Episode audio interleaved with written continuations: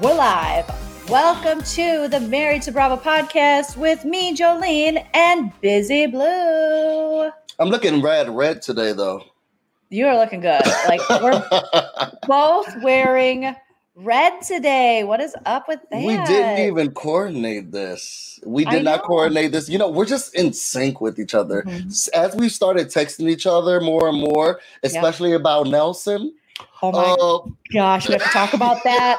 You guys know what we do a little bit up front. We do a little gab, a little kiki, if you will. And then sometimes we talk about unsolved mysteries, and then we get into the Real Housewives of Potomac. And tonight we're going to be talking about episodes, what did I say? Episodes 10 through 12, which I think we can get through as our. wait, is it 10 through 12? Yeah, right? Did, what did I say wrong? Sure, sure. Okay. Did I miss one?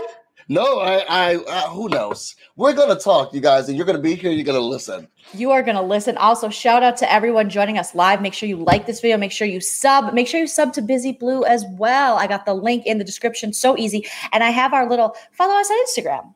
Yeah. I love it. Hey, follow, um, follow us on Instagram. Follow the Married to uh, Bravo Bravo. on Twitter. Dude, our Married to Bravo Instagram is almost, it's getting close to 10,000 followers. And then I can do the swipe up, Oh my god, I wish that was money. which I know exactly, exactly, which would be amazing. Um, also getting close to 10,000 subs on this channel, which I'm like, I can't believe it. can't I know, it. and you say you have a surprise for Well- us. Once you get, I was about to start making fake pages just to subscribe because I want to know what the surprise is, I might be lying. and I am- hope that they have reliable internet, whoever the surprise is.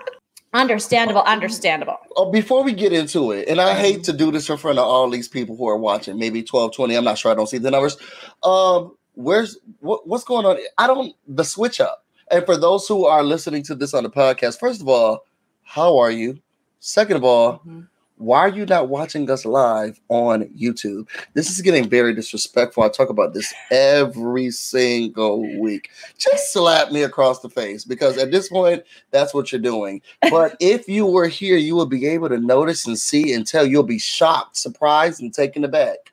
Jolene has not not a purple wig on, not a green wig on, not an orange wig on. She's wearing no wig. She's giving us all natural. You know, she must be born with this. She sure is. This is not Maybelline.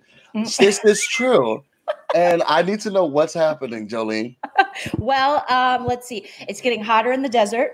My Okay. wigs are making me sweat, my Party City wigs. And I return, I'm returning the two that I got. And I did wear the green one that Chell said made me look like our crazy alcoholic neighbor in LA. I did wear it once, and some people complimented it, but I think it's because I pushed it down and I put headphones over it. But Ooh. wasn't a good look. And then the blonde one from last week, it had lots of issues. So I'm just kind of rocking this natural hair with, um, you know, the grays are I'm looking at like highlights now. I'm here for it. You know, I, I saw a video of Ted Cruz, so random today, right? Are you I comparing me saw a Ted video Cruz? of Ted Cruz, and I was like, he's looking kind of silver foxish. No, busy. Yes, you need a day I off. I was Cruz like, oh, he's looking little, he's looking a little silver foxish. I was like, okay, you know, I'm working too much if I'm starting to think that. But I was looking at him and he was giving it to Mitch McConnell, and I was like, he's looking a little silver foxish. Okay, then I then I had to get back to like real life, but I was like, oh. I was because I was on I was on Twitter and I was saying what Kim Kardashian was saying about her husband. Oh, we might have to make a quick little leap of commenting on kind of what's going on um, there. But I, I did pull up to see if I could see Silver Fox Ted Cruz. He still scares me Eddie Munster style. Like he, I just Ted Cruz. Oh, oh. you know, you know, and that's you know how you hate when some people are. It was like for those who watch um the challenge. There used to be, well, I don't know if he's still on the show because I, I don't watch it anymore, but He there used to be um not Nelson, there Mm. was another black guy. Um, gosh, you think I'd remember Oh, because they're It's like, only it's only three of them. I know. Um, they recycle the same ones. It's always Nelson, Theo, and well, there's one more. Corey. Corey. Corey's still on it. Corey. Okay, so Corey, who when all the Black Lives Matter stuff came out, he was like, "Well, I'm not, I'm not black, so I've never, I'm not black. He you did know, not I- say that. Hey, girl, I wish Wait. I was lying. Corey's the one who, okay, he's with, he has a baby with Cheyenne. They're on Teen Mom. But then his new girl that he has a baby with, Taylor, did some really shady racist stuff. And so now she can't be on Teen Mom. And is this when he put out videos regarding that? He was like, "Well, I'm not black. You know, I will never say I know what it what it's like to be a black man. Um, I'm biracial. You know, and as a biracial person, I can't speak on black issues. I'm not black, What? and I'm not sure why no one has pulled him over yet." or what his driver's license says. Um, but and I, I hate to have to tell him like this, you know. And if you're watching, go sit down, have a seat. You black. Okay, you black, and everybody sees you black, and there's not enough conditioner and leave out leave-in that you can put in your hair. You are black. Don't let those curls and that Teddy Graham face fool you. Teddy You- Graham. He looks like a Teddy Graham, y'all. Say say that Corey don't look like a Teddy Graham. He look like a Teddy Graham with the, the arms up, not the arms down. The arms up, because the arms up Teddy Grahams are very happy, and the arms up one, the arms down ones were very sad. He But y'all. Google a Teddy Graham. Corey looks just like a Teddy Graham. And don't let that Teddy Graham face fool you. You black. Okay. And I'm here to tell you, and I'm sorry to tell your children's black, and you are black. And I, I, I hate to have to do this on um YouTube. This could have been a private conversation, Corey, but no, you had to let the world know that you thought you was bi- you are you may be biracial, but to the world in America, Mhm. you girl, you black. And I, I'm sorry to have to tell. That's probably why the person he's dating is also not on the TV show anymore. You need to count and number your days too. Yeah. Well, maybe he should tell her because it doesn't seem like she wants him to be black either. So I mean, it's just like I don't know. Oh. And I just googled the Teddy Graham with the arms up, and Busy's not lying. He's not lying. That's all he looks just like the one with the arms up and the That makes me so sad that he says that because you're right, Busy. I mean, I think you see uh, people make statements like this and they want to distance themselves from something that what people see when they look at you that's what they see and i don't know i mean there's a lot it's it's a complicated thing why people you know do that and this is me as a He's white been lady on saying, MTV too long. MTV, I don't know Yeah. what they've done to reprogram him, Mhm. but um, you black, okay, Yeah. and you need to realize that you're Mhm. black. And I don't, I don't, I don't know if it's because he's gotten so many privileges. Because Mm-hmm. colorism is a thing. yep Um, and if you're lighter skin or fairer skin, you do get a little bit more privilege. And maybe it's gone to his head where he's like, I'm not like y'all, girl. Yes, you are.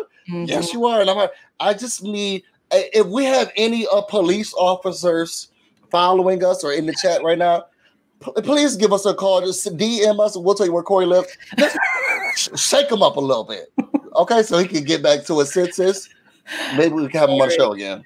Oh my gosh. Well, Julie B is already loving you. Julie B says, I am already liking Busy Blue will follow because I think this is her first time joining us live for um because she follows us for Big Brother and now 90 Day with Nana and now uh, or also uh, Real Housewives of Beverly Hills and now Potomac with Busy Blue. Oh, hey, Julia B girl. First of all, I'm already loving you. You look good. Okay, those eyebrows snatched. I couldn't have snatched them better myself in your photo. Okay, you know I love to see people's photos.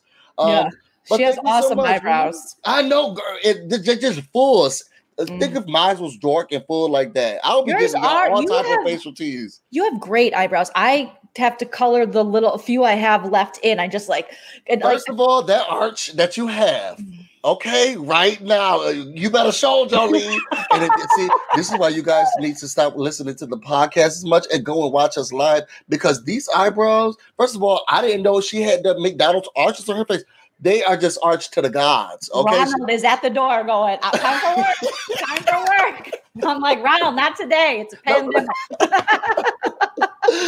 I love it. Is there any other other news that you wanted to get into? Okay, well, we did have a crossover with Potomac and all the things going on with Kanye West right now. So we had Candace Dillard made a video talking about the Kanye West situation. Oh my god, I did not see that. Yeah, so she came out and she was very vocal about the fact that she thinks these Kardashians do not give an F about Kanye and they're uh, this just further proves her theory. She's like, let me know if I'm wrong, but I feel like he's a sick, you know, he's someone who has bipolar disorder, mental illness, and you are leaving him out there. And she said, if that was my husband, I would snatch him up and be like, you are not going to be running for president. I would get him help. I would do all these things. So there's like two parties right now, which is weird as he's running the birthday party, um, but not registering his his ballots in South Carolina or whatever he needs to You do. know, the cake is the Chicago. last thing that you always get when you're doing a birthday party. so some people are like on Candace, where it's like these Kardashians have ruined him and they don't give a shit about him, and other people are like, you cannot blame the Kardashians. Yeah, there's obviously some issues there, but you can't control what in a grown adult person. You can't make them get the help or make them take their medication. And then some people, actually, there's three parts, and some people are like, he is not crazy. Um, and I hate to use the word crazy because mentally ill does not equal crazy. It's just, you know, he's not mentally ill. He is speaking facts and truths that the world doesn't want you to know. Now, however, I am I'm a fan of the Kanye because of the music. Um, and I know I still listen. And even when he collabed with like Chris Brown, I had to quit listening to that song. And but I liked him ever since College Dropout. And Pablo is like a, a great album, and I can't help it busy. And I know people give me these the shake of the head all the time. you always have, you know what, Jolene? You live for the controversy. Okay, you live for the controversy. You just live for it. But you don't like Ted. You don't think Ted Cruz is a silver fox. Mm-mm. Uh, Mm-mm. I was never a Kanye- fan. was good. Back in the day when he wrote Spaceship, that was like good Kanye. Donda was alive. He hadn't hit yet. He was he had that cocky ego and stuff, but things, you know, he was still wearing wearing like the pop-up polos. I know Busy's not here for it. You know, he's still talking about Chicago and now he's like Anna Wintour laughed at me and we're like nobody knows who Anna Wintour is anymore unless you're like in the 1%. Like nobody cares. How dare you? It, she, she's a god, okay? Anna Wintour is a god. She is a god. Please invite me to the next Met Gala. She's a god. send, send, and we can say Jolene's invitation got lost in the mail, okay? Send me my invitation. Anna Wintour is a god. Hey, Miss Price, um, I, so you know, I'm not a rap fan like that. Um, Mhm. I started listening to rap. Um, ironically, uh, was um Lil Wayne's um P-U-S-S Money Weed. Oh. Money Weed. That was like that was the first song that got me into rap. So random, so random. I was in college. That was the first song that got me into it. Um, and then I became a Drake. I became a Lil Wayne like fanatic. Um, only because I just love the metaphors. Um, because of the field that I'm in, you got to be able to really use, uh, you know, all types of things and, and get emotion. And I thought that he was just so good at it. Um, and, and then Drake because I'm emotional. I love R and B, and he he raps R and B. Um, and that's what I loved about Drake. Um, Nicki Minaj, I became a fan of hers as well, but it was only because of her um, uh, rise. I didn't like Kanye West because I wasn't a rap girl like that, and that's where all of that fit in, and I just didn't understand it. The only album of his that I've ever liked is the one that no one liked, which was 808 and Heartbreaks. I like Um, that one. I did like that one. it. I was a major stan. I could still listen to it now. Mhm. Um, but then also he didn't rap as much on it. There was more of the music. So uh there you go. I just I I'm not sure which bucket I fall into. Maybe you could put me into one of them, you know, like the price is right slot. I mean I'm going down like the slingo thing. but I I feel like there's enough there they have enough resources. If I can do I because I come from a family who has all types of issues or whatever, or a family, extended family, whatever. Girl, we could take you to wherever you need to go to get you the help that you need, okay? And make sure that you're taking it. Put it up in Kanye West don't eat no food. Nobody can be sprinkling up in his applesauce.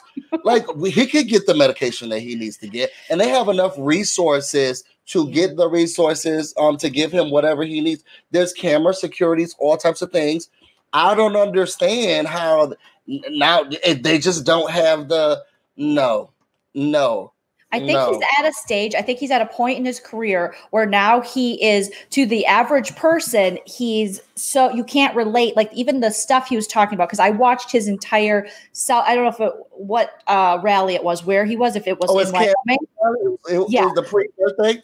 I watched the whole thing and Uh. definitely lots of issues there. Statements about Harriet Tubman, then Harriet Tubman's great, great, great niece came forward and was like, actually, you are very miseducated on this one um, because I don't know if you heard Kanye said that uh, Harriet Tubman did not actually free the slaves. She um, she let them loose to different white people, different white um, slaves. Wait a second. So this is all a conspiracy? Well, I, you know, it's Kanye. You know, I feel like there's with he doesn't understand the basics of progress. What Harriet Tubman did was progress people out of a certain situation, and you're not just all of a sudden I'm free. Like that's not how history works. There's a right. progression of things, and I don't think he's looking at things so like literally not to make a weird thing, but black and white. You know, yeah, he's yeah, looking yeah, at like this is so simple, but it's like to to make that comment is very um well it's very irresponsible.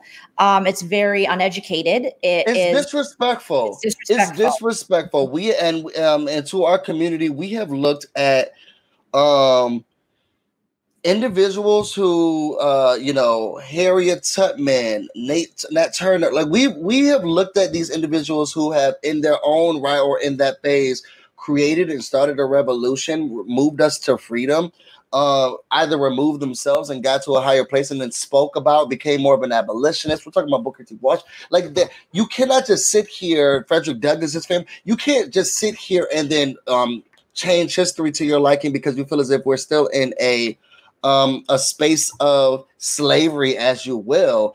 Um, because then it discredits any of the work that we've done. I, I, Kanye not black. Okay, if, if, we're gonna go by there, or you're not for black issues, so you're not black, okay? Because here you are with the Kardashians, you know, Tootsie rolling up and down the United States, talking about the birthday party, selling Yeezys, and that because you can't be with Anna Wintour. Girl, yeah. you no wasn't anywhere near us by uh, when Obama was here in administration. Shout out to him. Um, but you was up here Tootsie rolling with Trump in that toupee girl, go with. But if we diminish your eh, every time somebody diminishes uh, what he's done, he has a hissy fit and whines. Now I'm not gonna say he's not mentally ill, and I apologize for any of those who may get offended about it. Put it in the comments. Um, but I, I, uh, our the, the history that you had that we have as African Americans as, as black people um, we counting what we have. We over here right now trying to tear down statues of people who lost. Okay, mm-hmm. people in the Confederate lost. Okay, they yeah, and lost. I thought we didn't like losers. Is it wasn't? We, isn't that the whole? We, they lost. Okay, and we're trying to just argue that these statues of the people who lost should not be up here. And he's sitting here mad about where the whether or not Harriet Tubman. You he arguing about the the wrong things, and we the ones who gonna vote for you. We the ones who gonna vote for you.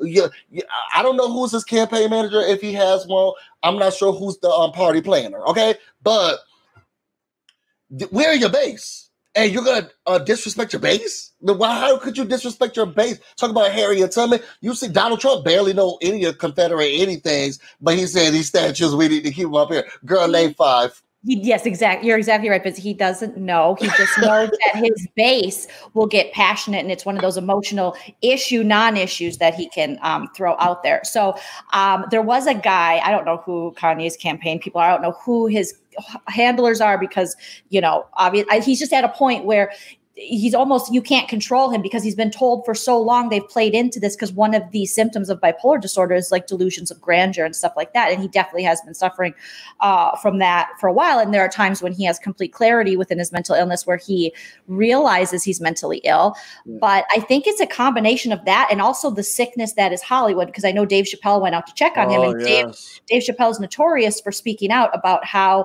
very strong powerful black people all of a sudden will uh, uh, they'll put the crazy label on in society. And he talked to the guy who had like inside the actor studio, I forgot his name, but they had a great interview where Dave Chappelle was like, What's wrong with someone? I worked with Martin Lawrence and he's super strong and now he's out waving a knife. And, you know, what's wrong with well, why is Mariah Carey do, doing that? Maybe they're not. If you cra- call someone crazy, it's the most, you know, like a dismissive label you can give someone. It's very dangerous. I think um, he's very smart. I think he's very smart. I think he's intelligent. I don't mm-hmm. because he has a mental disorder. Mm-hmm. Um, I don't think that he's now lacking intelligence. I think that there's a way to control maybe the other side or voices or whatever or what have you, like, just like depression. You know, you yeah. you go through these feelings and then you start to feel you you you just have to. He needs his medication. He needs some he milk. Someone he, needs to help him out, and I feel like the family has everything that they need. Mm-hmm. I knew something was wrong when he started selling LSD. I don't. I didn't know who had a problem, him or the people who was purchasing these clothes with the holes in them. Girl, yeah. y'all look very homeless, okay? and y'all about to pay how much money for these homeless clothes? That's and the they sold. You know what? I'm not sure if it's Kanye or if it's us because no one should have purchased those homeless clothes. And then you try to you know, pair them with the Yeezys. This oh. don't look right.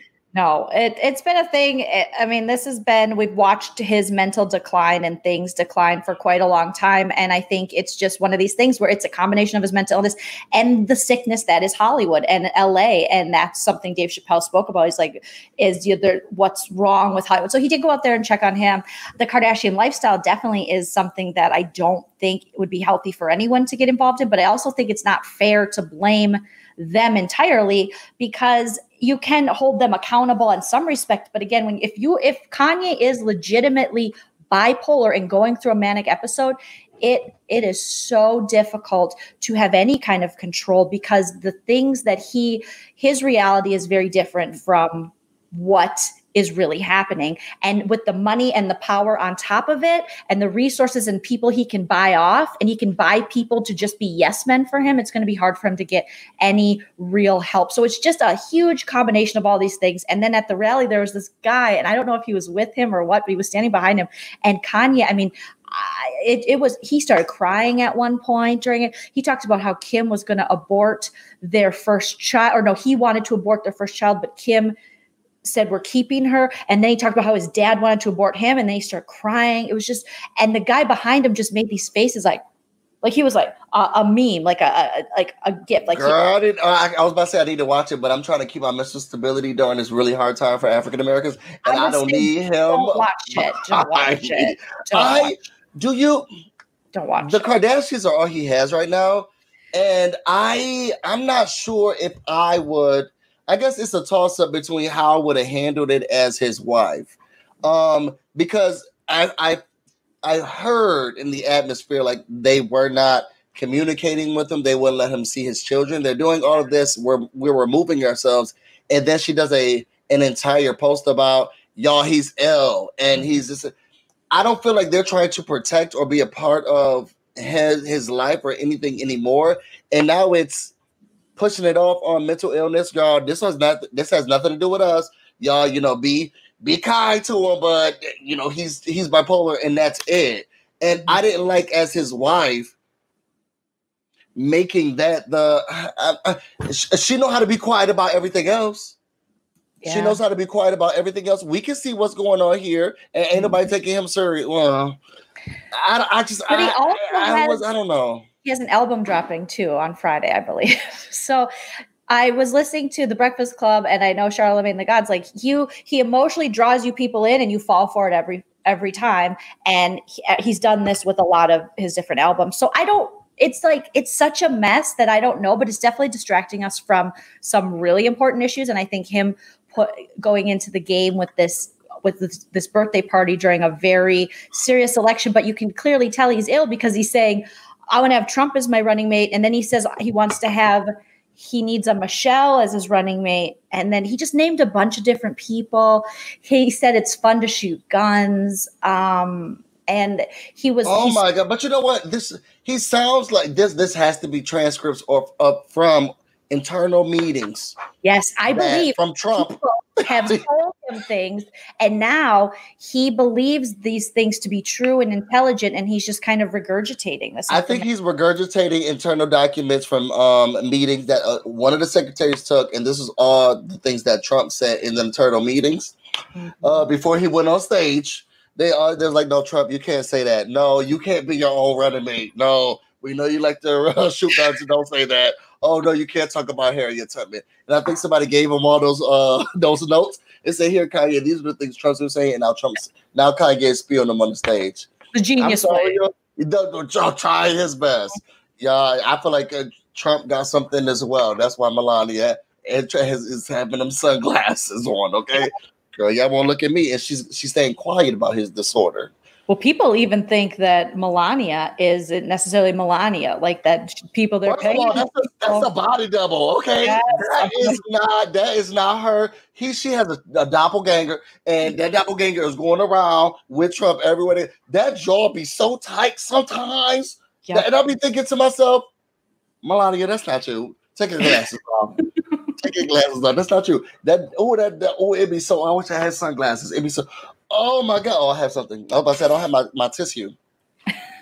Um, but, but let's get off of them because it could be um, Yeah. more controversial. Uh, Again, you guys, was- we were not talking down about mental illness. We both have our, our we both Oh, have no, issues yeah. that we suffer from. Um, so this is just a key key. Um, Of course, like of course, we want everyone to be able to get help, and he does. You know, the the joy of it is he does have the resources if he chooses to, and if somehow Tons. people can get through to him, he is very lucky. Um, but definitely, there needs to be some kind of intervention or something. People need to step in at this point because um, there, there's a lot of issues going on. But it was interesting to see Candace, as we're watching Potomac, get so passionate about this. And some people were very like, yes, Candace. And then you had the people who were like, you're blaming the Kardashians and whatever. So, I mean, everyone's going to have their own opinion about this, but uh, mental illness is a real thing, like Busy said. And uh, our I- thoughts and prayers are out to him for Yep. Sure, for For sure. Sure, but just please, someone just stop him from saying these things that I, I think. Iyanla, where you at? Iyanla, girl. Iyanla, yes. Okay, girl, go out there. Mhm. Not on my watch. Go Fix your tell life. him, okay? Tell him not on your watch. Sometimes he's gonna hate you, and that's okay. Not on Yep. your watch, Iyanla. Tell him.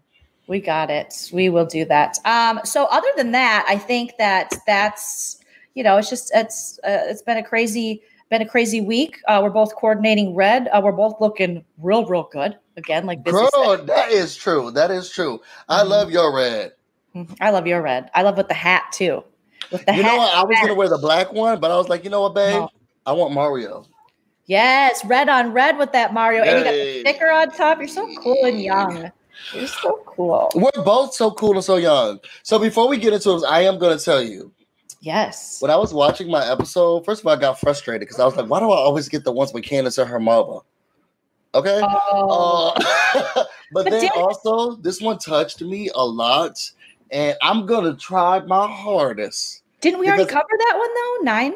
Uh, yeah, we already covered that one, but we, this was another one with Candace and her mother. Oh, 10 was two. Oh, Uh, shit. well, uh, 10 and 11. So I was like, okay, because I know you had um 10 and 12. So I was like, okay, these are good ones. Like, these are good ones. She got that. But 11, there, it, a lot of it was about issues that I've had, like personally, with other, with, well, with family. Mhm. And I'm going to try my best, girl. When I say I'm going to try my hardest, I'm going to try my best to not break down and get emotional. Girl, I hope you watched the episode too, because somebody may have to um to step in Oh because my there gosh. was Candace or her mother issues, there were daddy issues, I there were family issues. instability issues. It's just I can step in, but you know what? Don't be afraid to get emotional. I people have seen me cry on lives more times than they probably want to. So they probably like to see someone else cry on a live besides me. So I I got my. Candace tissue ready, but I just this is gonna be a very hard one for me. Mm, well, we're we're here for you. And Tammy even gave you a new name today. You're busy red, not busy. Come blue. on, busy red. Come on, kid. Come on, Tammy. Oh, let me see what Tammy got going on. Come on. Is that a black lab? Come Mhm. on, Tammy, with the black lab. Yes, and the sunglasses. I'm here for what is is that a red tint? Tammy, I'm here for it. See, and you guys listening to the podcast, you'll never get this because you're not watching us live. Okay. and Tammy's sunglasses is popping. Okay. She's slamming. She looking good. Go ahead, Tammy. I've seen Tammy. We've we've like FaceTimed, and she is very beautiful, and Yes, she's come through, Tammy. The it all goddess. together. Yeah, all together. All right. So the first episode we're talking about is episode ten. That's the one, and we're kind of going to like tag team a little bit too. Like you know, if you Mhm. got thoughts, jump in. Um, so on BravoTV.com, you guys, um, season four, episode ten. It's called Showdown at the Hoedown. Showdown at the Hoedown. clickety clack. But I liked what Katie called it, or was it Katie or Ashley called it the Poe Down? Like, because it's the Potomac. I what? That's not a good one. Busy is already shaking. Girl, start the show. from, from Kanye fan to uh, the Poe down. Jolene is not having a good episode. Okay. Uh, Robyn confronts Gizelle about throwing her under the bus with Ashley. Meanwhile, Candace and Chris have a fight of epic proportions. Katie Mm. hosts the ladies at uh, Potomac. Why did it cut off here? Well, she hosts the ladies at the Potomac Poe down. So we get into this episode. Um, we are coming off the Days of Our Knives, which was just mwah, beautiful television. And Robyn and Gizelle are hitting up the local, you know, fancy hardwares and, and kitchen supplies. And I'm redoing a home because Gizelle's working on her home, and Robyn is still working on the flip. The investment property she's working on with her mom, but this is more for Giselle, I believe. And um, so she wants Robyn's opinion. And I was actually proud of Robyn in this scene because she called out Gizelle because Gizelle is trying to throw Robyn under the bus and go, Well, you know, I did talk to Ashley and Ashley did say that you, you know, shouldn't have brought it up. So Gizelle, you set you her up. brought it up. Brought it up. Robyn was never going to bring it up. First of all, Candace brought it up at the house to the three of you. Robyn was like, "Yeah, I did hear that," you know. Mhm. Um, and then after bring it up, first of all, Candace brought it up at the house to the three of you. Robyn was like, "Yeah, That's I did my Mm-hmm. hear that," you know. Um, Oh, that's me. That- oh my god, I sound really amazing. First of all, you sound real good. Seductive. y'all, this is how Jolie's trying to sound. She sound very seductive. She's Nice. trying to give y'all seduction tease. She's trying to reel you in with her voice. Call 1 800 uh, Jolene Blue Live now. Call Okay, one eight hundred Vampire Girl now. oh, no. All right, my bad, my bad. you ever been with a girl that looks like she's dead? Then you haven't lived yet. That's me. that would be my calling card for my sex line. All right. So um we are talking about Robyn and Gizelle, and Robyn is basically saying, No, Gizelle, just like Mel Mel saying messy boots. Like we love Gizelle for stirring the Mhm. pot, but you got to remember when it's you that actually brought the stuff up. And usually Robyn stays real quiet about it, but I think because she just got her hair done, I think in this episode or something was going on. And so Busy's not a fan of the hair. I love her short hair. Soon as gonna be gone, just like in my episode. I do. I will say, Gizelle is really good at this art of. And you were saying, "Oh, oh, oh I said what I said. I did what I did. I got, got that." And Mhm. Robyn was like, "Girl, no, no. I hear you trying to talk me up and trying to make me feel good about what I said, what I said, I did what I did. But you were the one who said something. Okay, thank God for the flashback. Boom. Uh, I'll let Robyn say it. Oh, yeah. Yeah. Come on, girl. huh? Go trying to enjoy the appetizers. And then Gizelle's like, go ahead, Robyn. Robyn's like, no, I just came here to wear this like floral little Right. And I came on time. Okay, clearly I wasn't here to start mess. Exactly. I was the first one here, so I want to be the first one to leave. So the, and then and then Gizelle's like, oh, maybe I did do that. I love when Gizelle does the She'll go because even when producers call her out when she's in like her diary, she's like, oh, I did. Oh, What did I, do to her? Oh, Oh, yeah, oh right. yeah. Oh, I, I did. I called her mom ugly. Oh, okay. I did do that. I did. Did I run that her dog over? Oh yeah, but it lived. You know?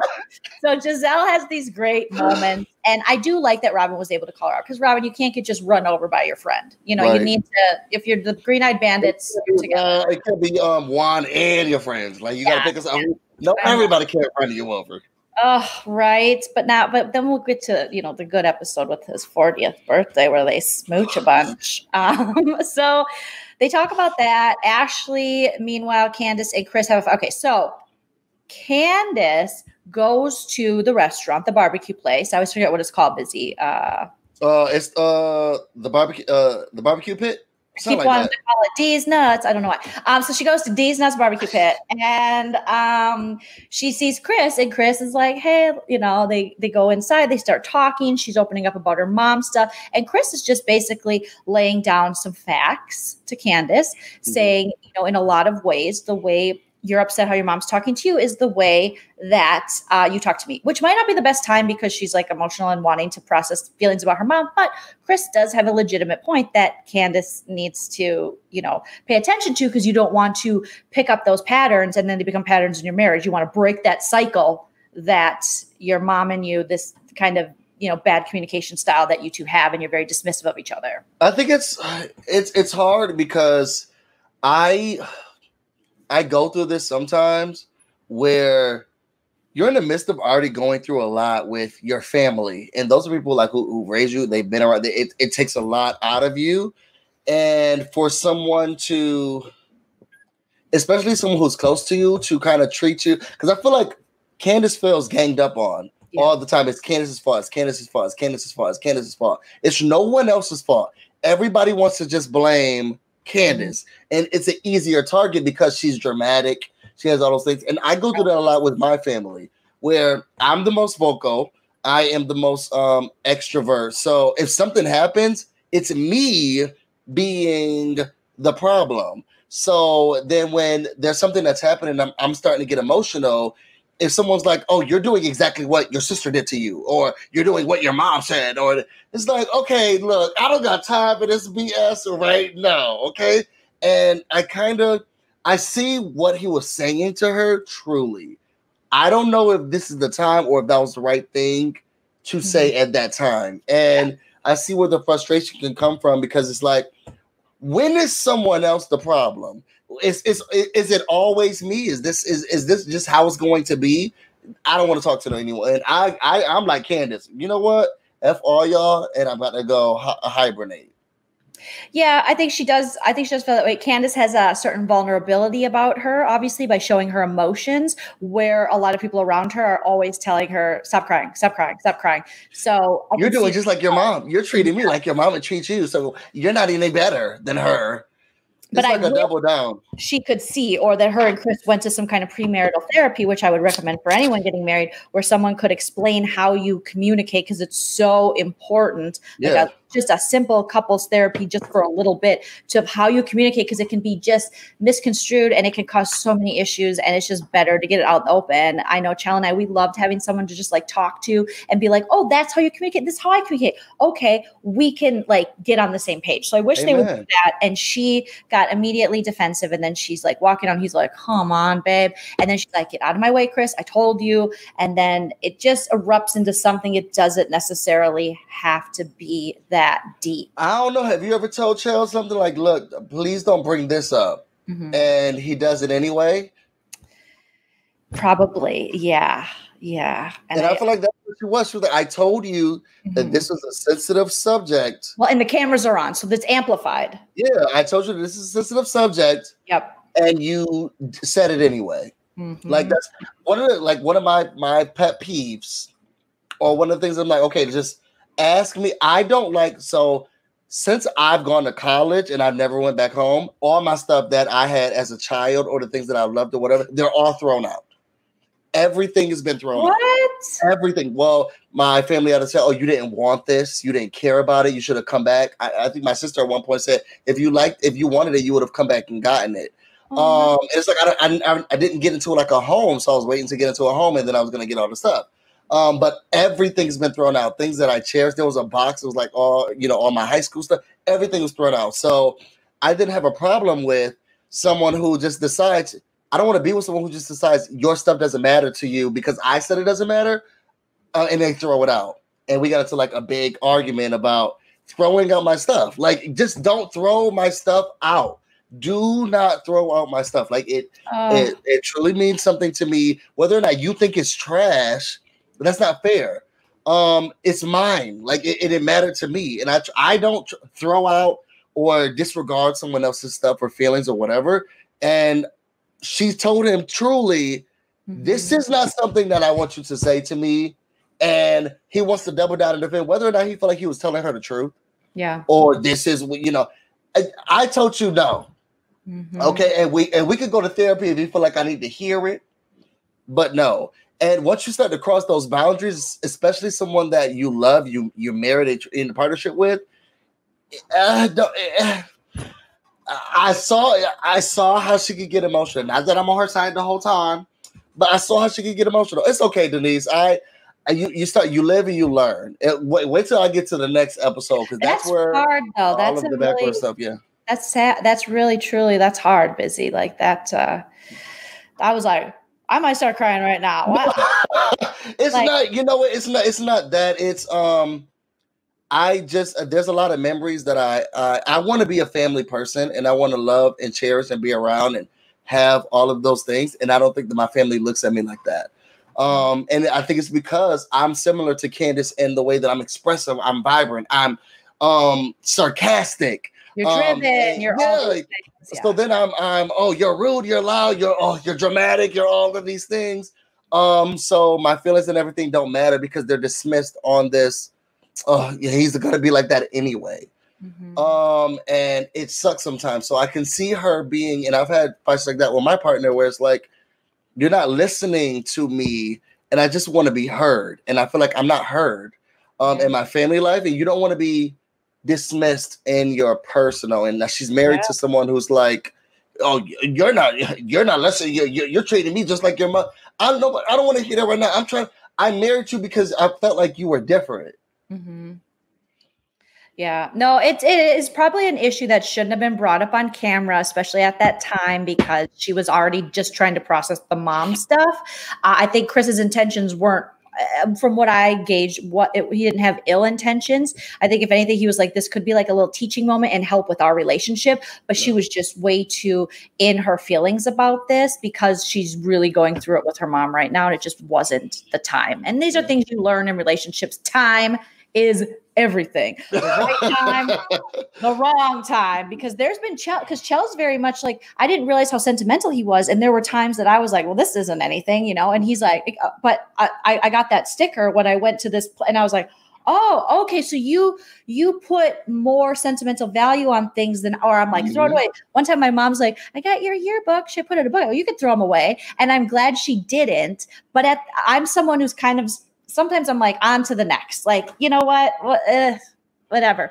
But I'm so glad that my mom was like, uh, no, crazy. Where you're gonna keep your yearbooks because one day you might want to look back at. Yeah, life. I hold dear a lot of things, mm-hmm. a lot, a lot of things, and I think it's because when I was growing up, I moved from place to place to place to place, and there was no stability. Um, and even now, like I'm even having a problem of what what is home, like what is home, and like we had a house, but then my mom moved to somewhere else, and now like my my sister has it, but that's not like our home anymore because you can't go there, and mm-hmm. like I don't, my stuff's not there anymore. Like eh, I don't even have a place to like ground me. Like I so I hold very closely onto things that I feel like I can keep to myself and always have and go back and go to those good times because all of the other places that I used to have, like I remember for the longest time, my grandmother, like my aunt room and my mom's room was like the same. Like they could have always gone back there and just like been there. Like their mm-hmm. room was just not moved. Yeah, that's and cool. my uncle Michael's room, um, that he lived in like the attic, his like his barbells and everything. Like their rooms were still the same. And I didn't grow up in a place where once I was gone, someone else took my room, and then all my stuff was moved into a corner, and then it was thrown out at one point. Like I, did, I never had a place that was stable, so I hold on to like little keepsakes as much as I can. Like my aunt, she buys me like monkeys all the time, oh, and people are like, "Why do you have some?" Oh, this is just like a small amount of how many monkeys I have, but it's like they matter. So it's just I. I can't, I don't I don't like to throw things away because I have I'm, I'm just trying to hold on to memories as much as I can because I have nowhere else to go back for these memories. Yeah. So you throwing out your yearbook, I would have gotten it out of the trash and put it back to you. this is why I get along with you so well because you very much you have so many good Nana vibes because she's very much like that too. And it makes so much sense why you have such a beautiful garden because I went through all of your garden pictures. Did you? and when Busy told me he was a gardener, I was like, oh yeah, um, of course he's a gardener. He's a gardener, whatever but he's a gardener. like I gotta send him to Nana because Nana would be so proud. Like you're on the next level. I love level. my garden. I love and it. It's so and it's your home. It's yes. beautiful. You've mm-hmm. made that your home. So in your adult life, you will create new I'm patterns. Trying my best. you will, and you are, and that's beautiful. That's beautiful. You find what you want um, for yourself, and you're making it happen. And I love that. Um, and now I want to just look at your garden pictures and kind of cry. Okay, so um, thank you for sharing that too, Busy. That was like I love learning more about you, and also you, these are going to be hard. These are going to yeah. be these next couple of episodes are going to be hard. Haru says, um, Haru. Hopefully, I'm gonna say that. Right. First of all, come on, purple hue. She right? said, "Let me give Beautiful. you a little bit of light. Let me give you some light." I keep letters, little things, and I had to throw away bad letters uh, to myself. Yeah. I think that's a smart. That they say, throw away your old bank statements, keep your old love letters. Like, yeah, you don't need that negativity in your life. Mm-mm. I don't need any bank statement that comes to my house at all. I don't need that type of negativity. Okay, No. and please remove yourself from this address. yes, just like Kiki Kazoo says, you will create your own memories and they'll be even that much more special because uh, oh, thank you. It's your rules busy. Okay, so um, we have this whole thing and she drives off and it's very dramatic. However, a positive of this scene, Candace can parallel park like great. Um, and, and I pride myself in being a good parallel parker, but she pulled into that real quick. And There's nothing that well, that's the only thing we have here. You visit it. yeah. There's true. no there's no parking lots. But there's so many people who don't know how to parallel park that it's That's amazing. true. So living in LA, you learn that like, oh my God, these people were used to parking on farmland or something. I don't know, but they just are like, and, uh, and I love parallel parking. It's my favorite part of driving. I just want to parallel park all the time because I love to show off my skills. Because there's, the, you know, are you one of these? I, uh, no, I'm not that fancy. I'm not. If I had Oh, like okay. SUV, I feel like I'd be like that. I'm, still, I'm holding onto the wheel. I'm sweating a little bit, but I, I you know, but um, also because you know, women um are you know uh th- that stereotype that we can't parallel park. Well, you haven't seen me, so that was a cool thing. Um, let's see. So there's the epic fight. Katie hosts. Okay, so we got to get to the hoedown. So the hoedown is amazing. I love the hoedown. I'm so excited. These things have come up about Michael Darby uh, that he touched a butt, and it's hitting the news. Wendy Williams is making an appearance, Mhm. he is saying, "How you do it Like she's. This is before Wendy came out about her own relationship stuff, um, which I felt like, yeah, it was about time, Wendy, because you've been talking about other people for this long. It's time you come clean about yourself. How Um, your man doing, girl? yeah how the new baby uh, so, how the baby doing how you doing baby? Um which is so sad so sad. But um if you're gonna make your living off exposing other people's lives and relationships you better sure as hell share your own. Um so especially when you become a celebrity which she she is. So she's reporting on it and she says her show is potomac and i was like yes wendy that is correct that is a correct response. And michael there has been files or charges filed uh, and it all stems from the Rainbow Party, where Michael Darby is alleged to have touched and grabbed the butt of a Bravo producer. And so this is hitting, and everyone's Cameraman, cameraman, cameraman. cameraman. Sorry, um, uh, you know, Child, if it was a producer, I feel like we would be in a whole nother realm right now. we would, we would. It was, yeah. Unfortunately, they were like, "Well, it's a cameraman." Um, I feel like that's how Hollywood works and production works for real. Like they treat you like garbage. Um, so uh, then the I think this is the episode where Karen's getting her hair done when she sees it. And busy, I think you you warned me about this one because I never saw it. But the guy doing her hair, this is so staged. His acting is so bad. Before she can unlock her phone, he's like. Oh, oh, what? Uh, oh, oh, oh, no. and her and then him behind her like like there's nothing to be surprised about yet sir wait Right. You see, uh, uh, what's her name, Robyn? Oh, oh, girl, are you eating the watermelon or are you shocked? Are you eating the watermelon or are you shocked? Oh, oh, oh. the po down ho down so she had a little mini surprise orgasm robyn did while eating her fruit. And, then um you know there's conversations had and then they're like is ashley going to show up? What's going to happen? Katie has got her daughter's leggings on. She's ready to party. And she is just like i i love this place. I love how her favorite memory about her house is where her ex proposed to her and now she's with this new guy My jacob. favorite. Fill the wall. Fill the it's a wall. vortex it's a vortex Fill the wall. I feel like Katie belongs in Sedona. Have you ever been to Sedona, First all, Arizona? she, she belongs in whatever place they're going to sing Kanye West. That's where she really belongs. But I do love it. There's 18 acres. Just she just Katie's don't she'll do nothing. Okay, and she's just living this perfect life. And I am high key jealous. Oh, I, I'm high key jealous. jealous. Oh, fill the wall. Uh, and- Robyn's just in awe. First of all, she could barely get her house afloat. Okay, and she's like, "When was this built? The 1800s? Oh, hundreds and hundreds of years old. Oh, let's go outside. You want to see the chickens? Like she just, Katie's just, she don't even know what she got. And I don't know if it's because I'm poor. Uh, well, I'm not gonna say I'm poor, but because Well, I don't have not. the funds, yeah, the funds that she got. But it's just like, girl, she said fill the wall. Robyn's act thinking, well, how much money is all of this? Oh, it doesn't matter. Hundreds of years old. Do you want to see where my uh, ex proposed to me? Oh, love it so much. The grass.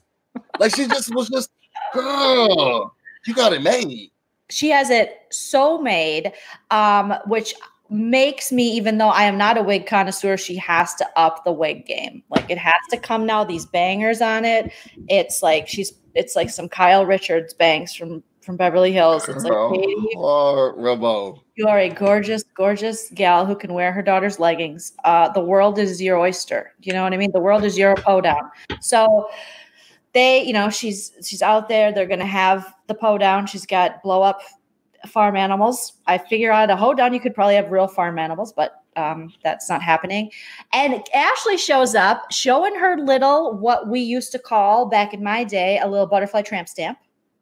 That's what they- I, didn't got a butterfly see it. tramp stamp. Oh, I yeah. did love her and Gizelle in the car, and Gizelle's trying her best. Um, so um, Yes. you ever been to her house before? Ash- no, no, I haven't.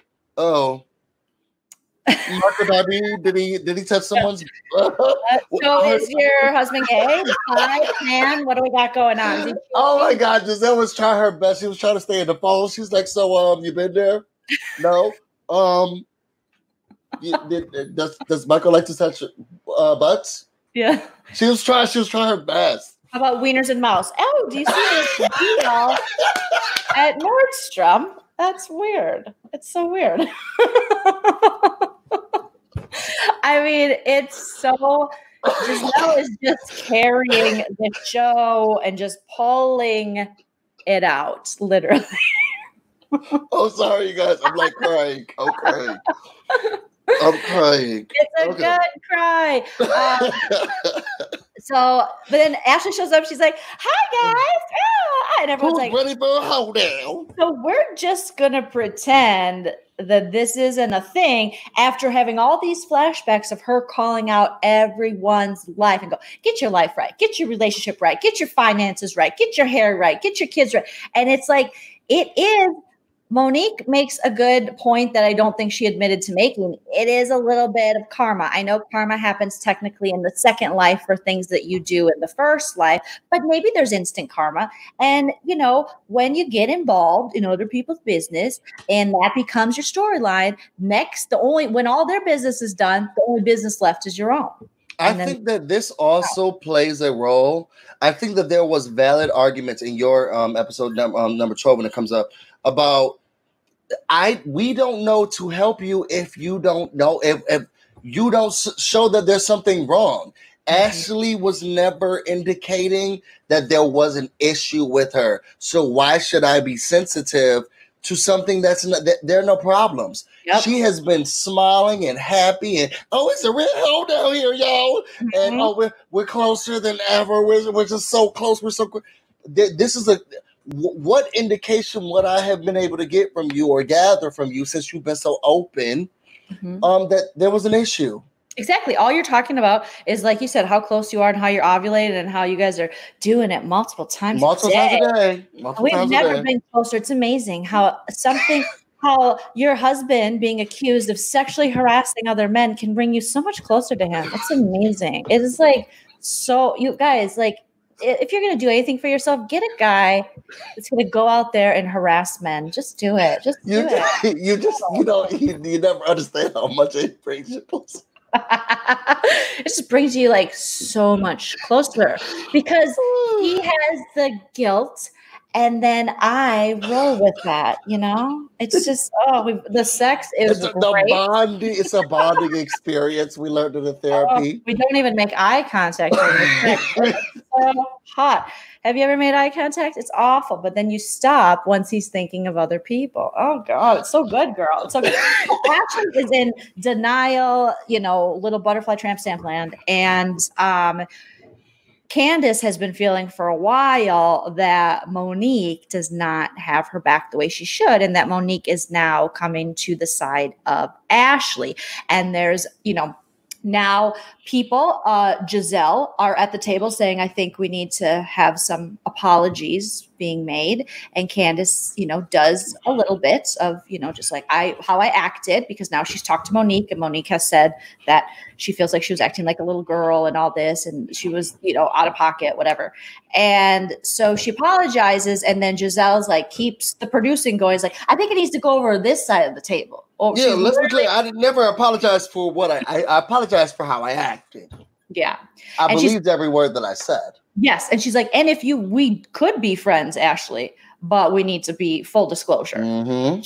And Ashley's not trying to hear it. And then Robyn ta- speaks a little bit. And then Karen's loving it because she's just uh, like, when do I get to tackle Ashley? She's just Because this Karen's real. This this is why I like Karen over Monique. This is why I like Karen over Monique. And this is what I gotta say to you, Monique. And I had to think about this as I was watching these episodes today. Did you forget how you brought that late? Because she says in one of these episodes, I don't even know if it's too early, but she says in one of these episodes, why would I be enjoying somebody going through hard times like this? That's just not, not my thing. Da, da, da. Girl, didn't, weren't you the same one who brought that man's ex-wife who was creeping in the park after dark to see Gizelle and to make Gizelle go down and she lost her boyfriend and all that stuff because you was friends and standing with Charrisse? You were you were so buddy buddy and holding holding on as such a good friend. And, oh, when I support someone, I'm someone's friend for life, and that'll never da da da. You were so close with Charrisse because that's how you are friends with them. That you brought that girl in here to um be um attacking Gizelle, and you brought her to parties, and you made sure that Karen brought her to parties because when you have someone's back, you have their back. Now that it's Candace, it's oh, I think you're doing this, and I think you're doing that. Da da da. You know what? I'm so glad that Charrisse looked at you during that trip last season and said, "Oh no, it's your fault." I never told no, I never told you to bring that girl around. I said something and you took it upon yourself to do it. I'm so glad Charrisse made a fool of you on season three during that trip that they went on because it was you. What's this? Yes, I season three. I'm so glad Charrisse made a fool of you because Charrisse did not like Gizelle. You did not like Gizelle. And in order to get back at Gizelle, y'all brought that lady's wife, that man's wife, who now she doesn't talk to her anymore. And you and um Charrisse looked at you and said, Girl, you the one who did that. I never said anything. Oh, you assumed I, I wanted that to happen. Oh, I, I thought it was in poor taste. I never asked you. And you felt real stupid. You felt real stupid. And this talk about karma. This is your karma. Now, because you should never have done. Oh, it's just uh, this whole facade that she put on this season with those ugly curls and that big belly, and try to act like, oh, uh, uh, I, I, I, Candace is gonna be upset if I tell her the truth. She has a problem hearing the truth. She has a problem hearing the truth, girl. And so did you, because when Cherie said, "I never told you to bring her around," and you said, "Well, it, it kind of seemed like yeah, it seemed like, but I never said it." You didn't like to hear the truth. Yeah. Well, I think we know where busy stands, and I like it. I like a strong POV. I like when someone. I like. I do like that because I am a little more um, forgiving. I would say of Monique. I think Monique's kind of confused about her role in her friendship with Candace. I think she wants to look at her in like a sisterly, almost kind of above way where she is like okay i can school you on the mistakes i've made but there are times where candace is definitely taking it as you are throwing me under the bus you are Yeah, you treat people how they want to be treated. Don't treat me how you want to be treated. Treat me how I want to be treated. I told you to have my back. Okay. Now I know Charrisse must have messed up the way you have your friendships, but I didn't tell you to tell me the truth. Okay. Mm-hmm. I told you to have my back. She was so busy getting all Charrisse friends and all of this other stuff. I'm so over her, that big house, her husband, those those bad ass kids. Okay. Are And they- her, her, are boring storyline. Her Oh. boring storyline. What She, they all she do is get pregnant and stay in the house on that ball, and she better be like, "Yeah, I don't take it out." Get, But- go away from me. With the, the best thing she could have done next season is drag her because I do not want to see her in that big old house on my screen. She's boring. oh it's, Go back to rapping. it's just well we did see that she said she had some rap skills um it, it was interesting um i think it's the aquarium in the house that busy's not feeling he's just not he cannot Everything about it. She needs to go back to Not for Lazy Moms podcast and stay on there. Get, go away from me with this Apollo. She needs to do those essential oils. Mhm. She needs to have those babies. Get cameras in your basement, okay, and stay off of our screen. Ooh, well, there, there you have it, you guys. So it doesn't get any better this episode for Monique. Clankety clank.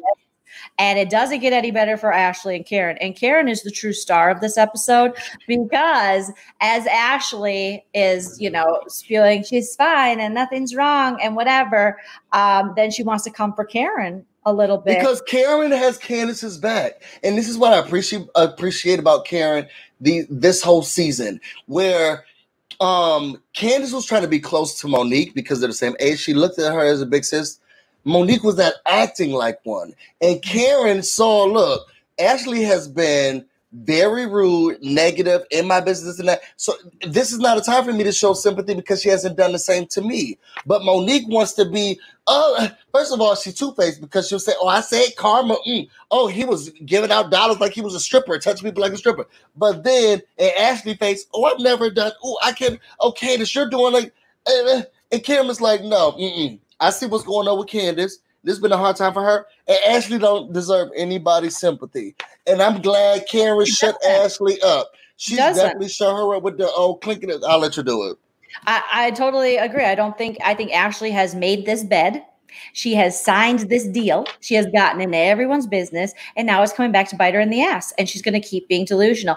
And so, as Ashley had previously said to Karen about Karen's husband in jail and stuff. She's like, "You better be look." Karen was like, "You better be looking." He better not drop the soap. Drop the soap, but look at taking care of your husband with the soap, clankety clank. And Ashley's just like, you know, um, oh, and everyone like, she got tripped up. She Karen, got so She tried to have a comeback, but she had no comeback. Karen got it together. Now, Karen, I don't know who wrote that line for you, but she's like clankety clank, clankety yep. clank. That bar soap, yep. You better think, tell your husband. Uh, uh, the IRS said something about, uh, uh, uh, girl, you ain't got no comeback. You, you, cannot compete with the IRS and your husband sexually harassing people. I would way rather, I know the IRS is scary, but I would way rather have a husband who maybe forgot to pay his taxes than a husband who sexually assaults and thinks that he can just have his way with people who are not interested. Tell him, tell her, tell her, Jolene, tell her, Jolene. I'm a Karen Stan. Like, oh my I God. Will buy La Dame, La Home, oh, I don't La, know, but you're, you're, La Crab Legs. I'll buy it all. You're too no. young. This is the house of Huger, but the, uh, you're too young, and it's all coming to smell like Karen. I don't you care. Smell like funeral home. You want to smell like nursing home. Okay. I do. I want to smell like I want to learn to ride a motorcycle again. You know, I there. I bow and pray to Karen. She's amazing. It so, was just so good. I loved how Ashley got tripped up. When she said, "You better tell your husband," and Ashley said, uh, uh, um, "Well, the uh, IRS uh, girl." You ain't got nothing to say. I'm telling y'all, go watch that episode again and just watch right after Karen says clinkety clank, clinkety clank, bar so you better tell your husband. And watch how Ashley's like, well, um, the, the people, uh, they, uh, the IRS, uh, girl, shut up.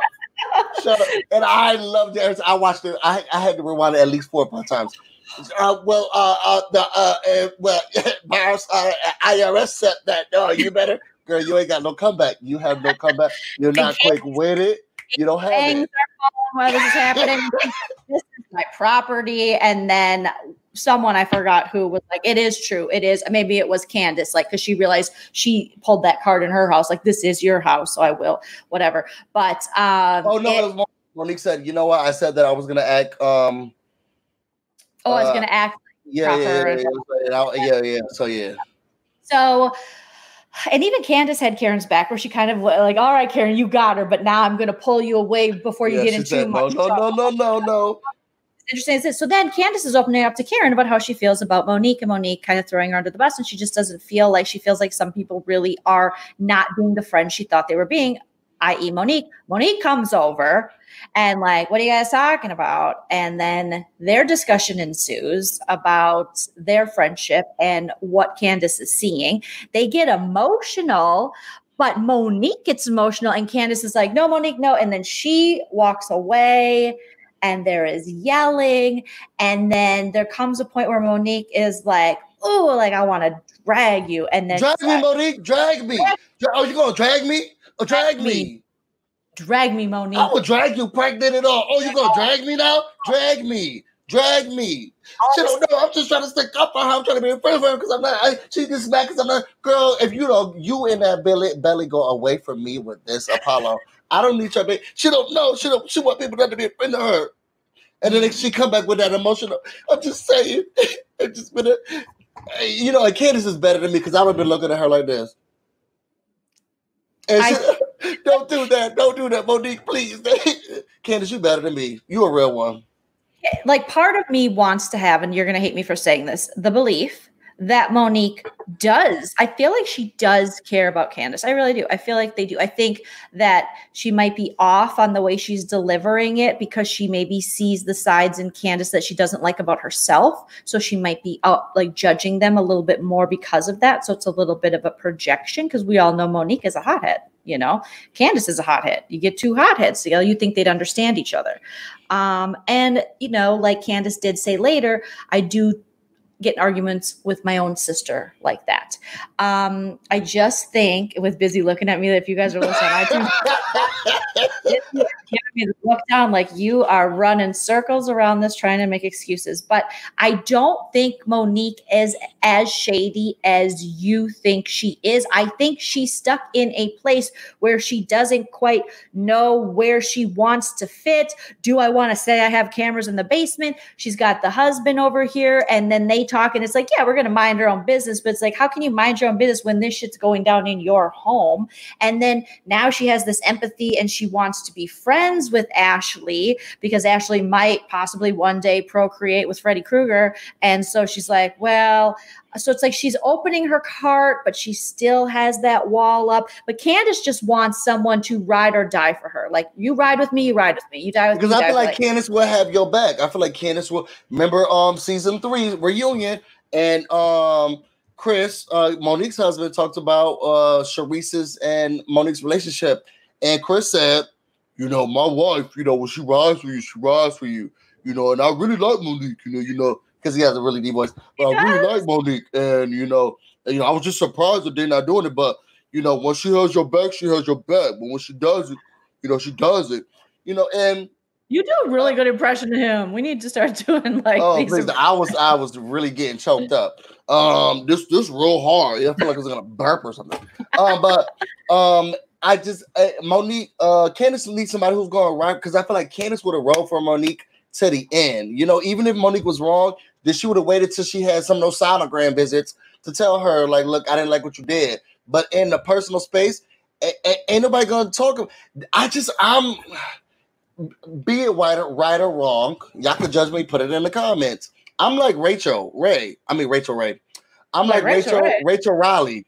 Uh, for Ooh. those who know Big Brother, Big not my man. Like I am going to defend who I'm going to defend to the end until you tell me not to defend them. And I'm going to have all of my people's back to the end until I realize, okay, you don't got my back. And I feel like that's how Candace is. Yeah. And I felt like that's how Monique was. But now this what? season, she ready to be all up under um, Ashley's ass as her man's on, uh, grabbing somebody else's. And I just don't like it. It doesn't have to do with the fact that she had the miscarriage. Now she's having this different perspective on life. She also has her husband saying, "You need to, you like, you can't be out there saying you're going to drag people. You got to control it." I mean, are there other factors? Just throwing it out there because um, no, throw it back. I'm throwing and I'm throwing it back. No, no, no. No, moving on. Moving on. We will move on. So that was basically the big juicy meat of that episode. Um, so I feel like we can move on to Busy's episode, which is episode 11. Can I get a witness? Gizelle focuses her attention on her daughter Adore. Candace and her mother try to work on their relationship while others ask her husband's uh, ask about her husband's innocence and then ashley goes to why don't they just give me the full description what what is going on bravo tv that i can't get the full damn, I got to click on the other link that takes. You know, I will say they are showing. Um, and for those who watch, they are showing those episodes now. They're gearing up. They, they want to do it after we've done it. They see the popularity that we're getting, so now right? they're trying to show them live. It's weird because I feel like Andy's been watching my stories and stuff, and I'm just like, Andy, get out of my Insta stories, bro. Has, didn't that lady say that you have aged out, girl? Let me do episode 11. Okay. Um so again, y'all bear with me. I'm gonna have a lot of side commentary. I'm gonna try to keep it under 30 minutes. um as much as possible so that we can get to episode 12. But y'all, this was just a very, very, very, very, very, very, very hard um Yeah. episode for me. So Candace is with her mother um four hours after the hold down, okay? And they're going over. You gotta know I love me some Dorothy, okay? Mhm, I know you do. Um, um, so they're talking and they're trying to work on things that the doctor who live at the Jamaican restaurant, um, they, they the notes that they gave them. So you know they're saying that let's write down our problems and our goals, what we have. Yep. And Dorothy said her first goal was that uh, you, Candace, won't be disrespectful. Candace is like, no, no, mom, yeah, uh, it's the Such that you have. Dorothy. Such a Dorothy answer. I Oh know, my I God. love her so much. no, it's the goals that you have, mom. She's like, okay, um, well, I will try to give you less advice, okay. Um, and Candace said, well, no jabs, and she's like, well, you have to do no jabs too. Um, and she said you got to work on your facial expressions. Now, Dorothy do be giving me the facial expressions, and I love it. Um, She kept rolling her eyes. She's like, one more time. And one more time was two more times. oh, that was a jab. Oh, okay. And she was like, um, well, you need to allow me to be a mother, the mother. She's like, that was a jab. Oh, that was a jab. Yeah. Oh, I'm sorry. Um, um, she was like, well, you know, you wear your therapist hat a lot, mom. And she's like, well, I, I wear my therapist hat when I need to. That was a jab. Oh, oh, oh, that was that was a jab too.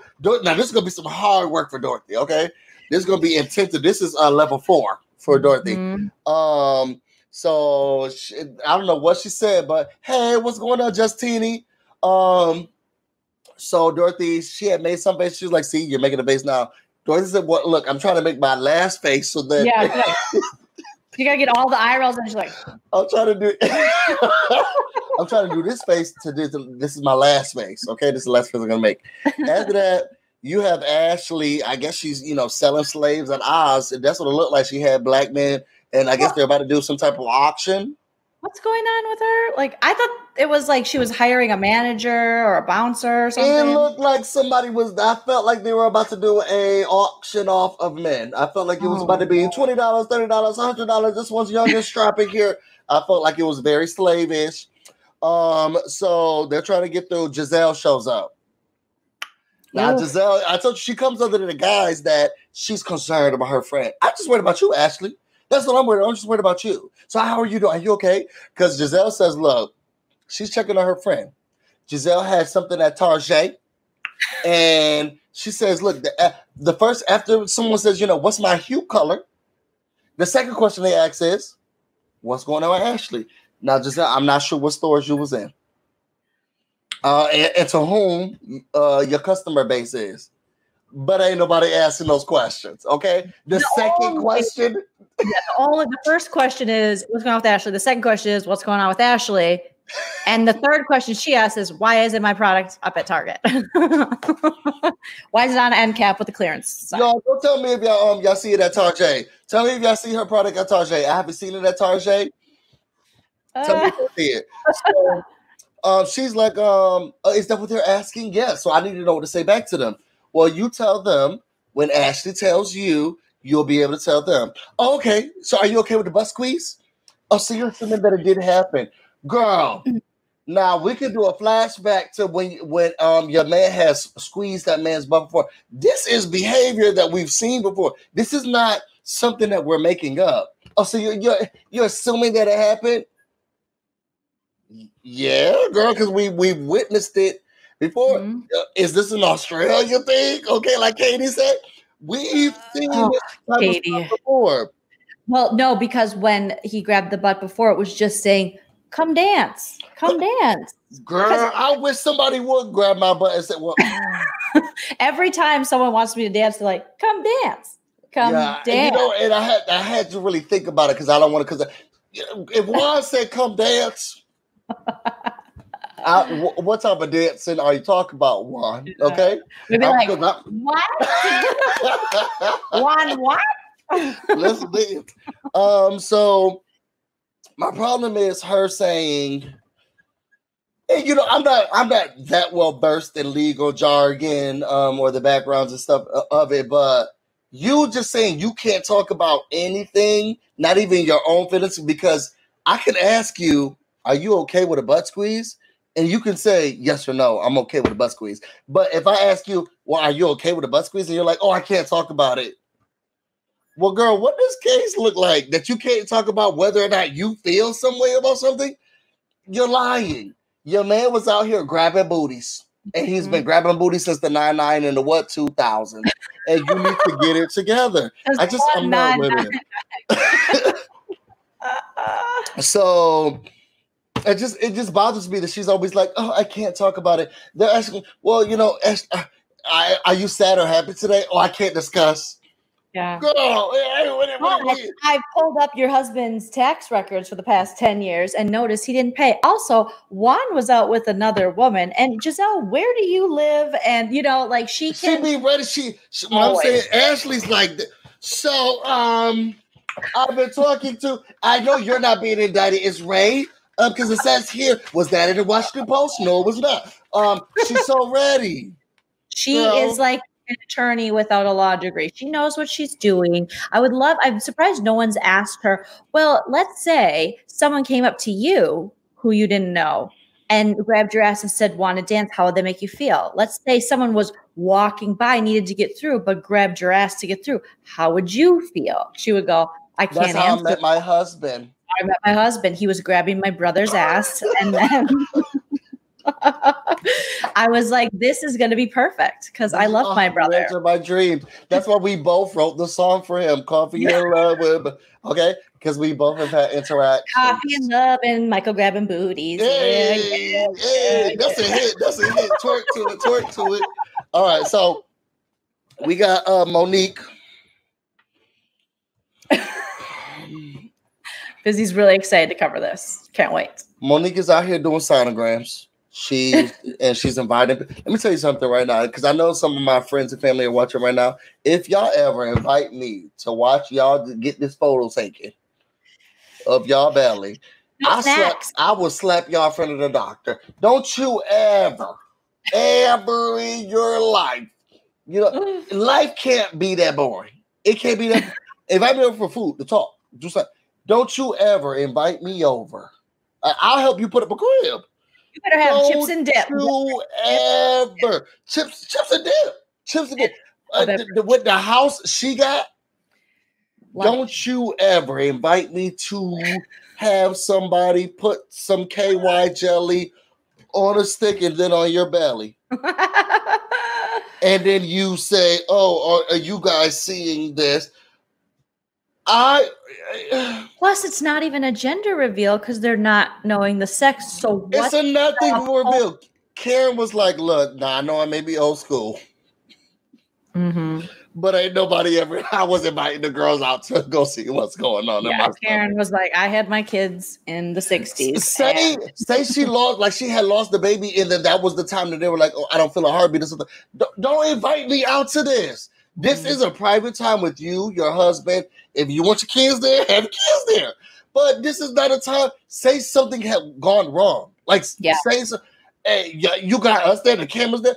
Do not invite me out to you and your pediatrician or whoever's gonna deliver your baby. Keep me away from this. I'd rather go to Oz, okay, and oh. do another one of those tags. That's pretty shows. bad. That's pretty bad. That's pretty bad. So Candace and um Karen show up. Uh, let me tell you something about those kids. Those kids is bad as really bad. Okay. And the way girl. that, that Chris was like, look, I'm gonna beat, I'm gonna whoop y'all tail because they was acting a fool. He couldn't even get into the TV show good because uh the kids is uh yelling. She's like, okay, let's get a heartbeat, and they're like, okay, you gotta be really quiet. what, let, let, me say something. I know, I know they whipped their butts when they went. Oh, I know they got spanking. Oh, I know oh, he no. just like Oh, I know he got. I'm, I'm. I'm sure they did. I'm sure they did. So it, they're just reaffirming what we know. It's boring, and no one wants to be invited to that. Not even the kids. Not even the kids. They're like, we'll see it when it gets here. right. Why well, we got to be here for this. This yeah. black and white thing that you got on the screen. Um, so Karen, she wants to put them together. You saw how Candace was like, "Okay, mom," and Karen, uh, Karen was like, "Um, no, this is more like a big, but a big sister, mommy. More like a big sister, mommy." Um, I want you guys to really talk. And you know, the last time, but Candace and Karen, I mean Candace and Monique, they've had conversations. via text about, you know, whether did they apologize, whatever. Um, they notice that, you know, Candace is, and this is another thing that I don't like. Don't acknowledge the pain that you feel like I'm having, um, but then dismiss it later. So I fell out with one of my best friends like a couple of weeks ago, right? Did? Yeah, yeah. No, it's okay. Who cares? Okay. Um, but the problem, because the problem was I'm like was like going through something. So I was like writing something, and the person who was my best friend went through this tirade of all of this other stuff and then tried to like come at me. Um, and it's like a, a real friend would have been like, yo, is everything okay? Like this is not like you, or this is not something that what what's going on? And this friend doesn't do that.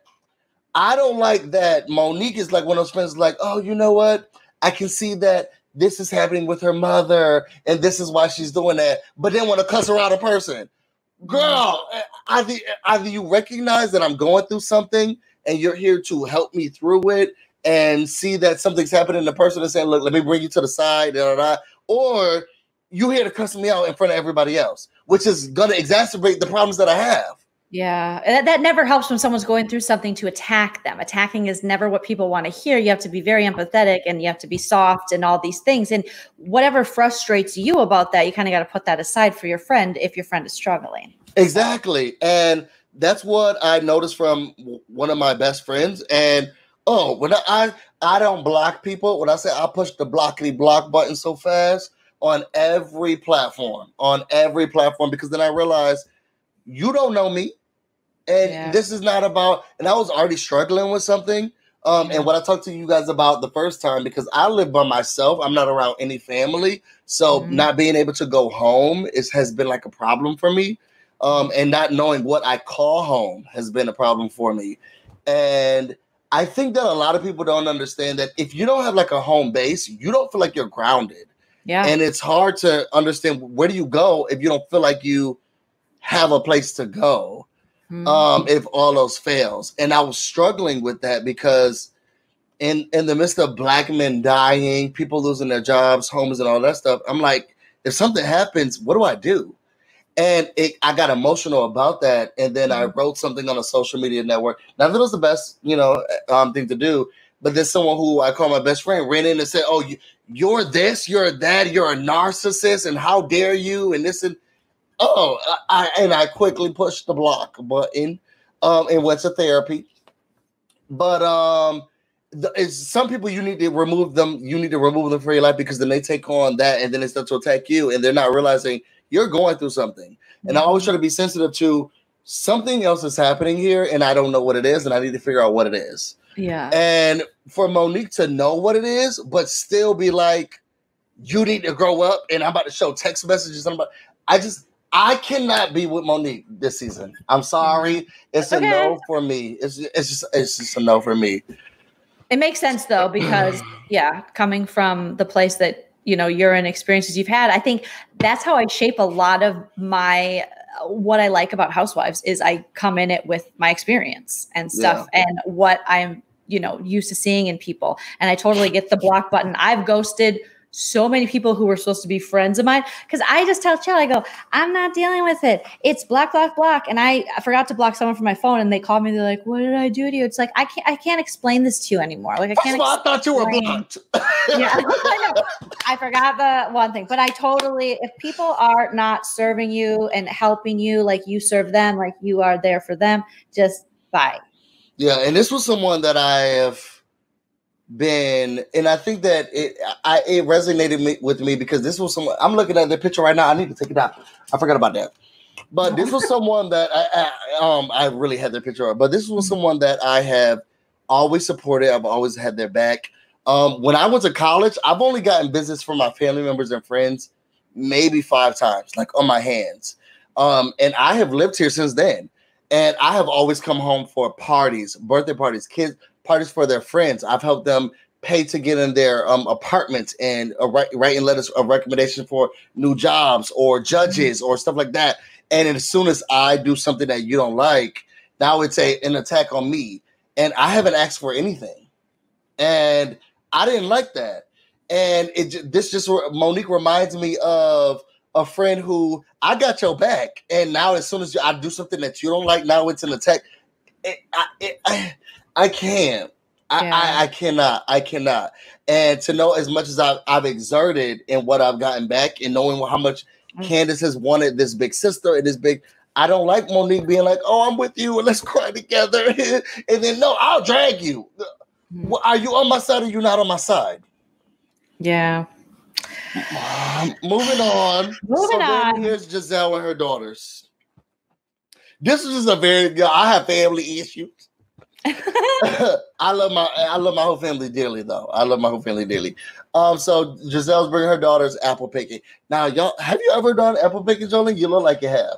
yeah. Oh, I mean, I scream apple picker. I mean, seriously, like I I would go home when my niece was born for many years during um, apple picking season so that we could take her to the apple picking place where you have apple cider donuts, apple cider. You pick the apples. There's a place by my parents' house we do it. It's just, it's, it's like, it sounds about white. You know what I mean? Like that's, that sounds about like that. yeah, that's, I live for that. I'm just like, oh, I can't wait to get a hot apple cider and a donut, you know, um, and have my niece who's just like, what's this? Um, but I've never seen an apple orchard that devastated by whatever it was devastated No, I, by. I don't think Gizelle. I think Gizelle just needed to go. I don't think she went at the right time because there there are beautiful orchards here. right? Um, and I think You're- Gizelle yeah. needed a scene. She needed a Mhm. scene. We're we're in the DMV. Well, the District of Columbia, no, but Maryland Virginia.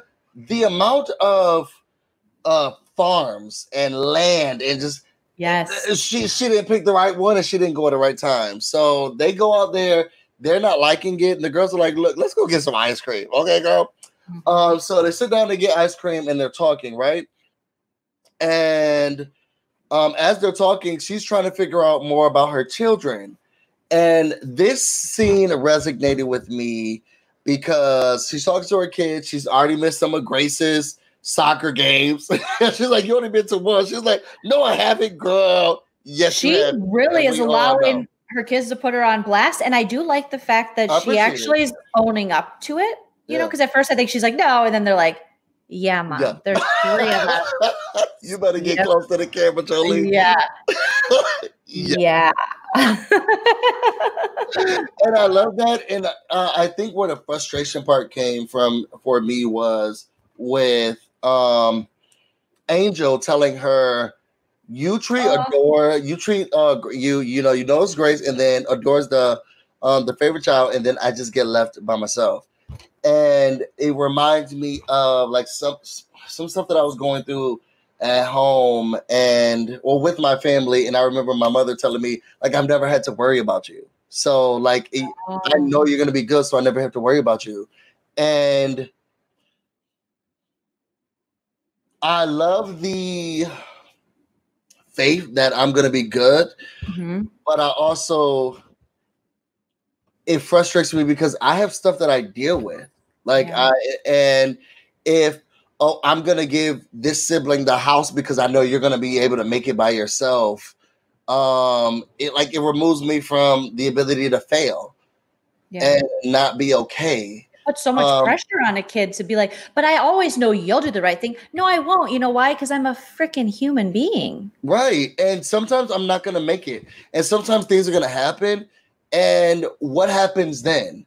And sometimes I felt like there was more attention given to some of my other siblings Mhm. for whatever reason.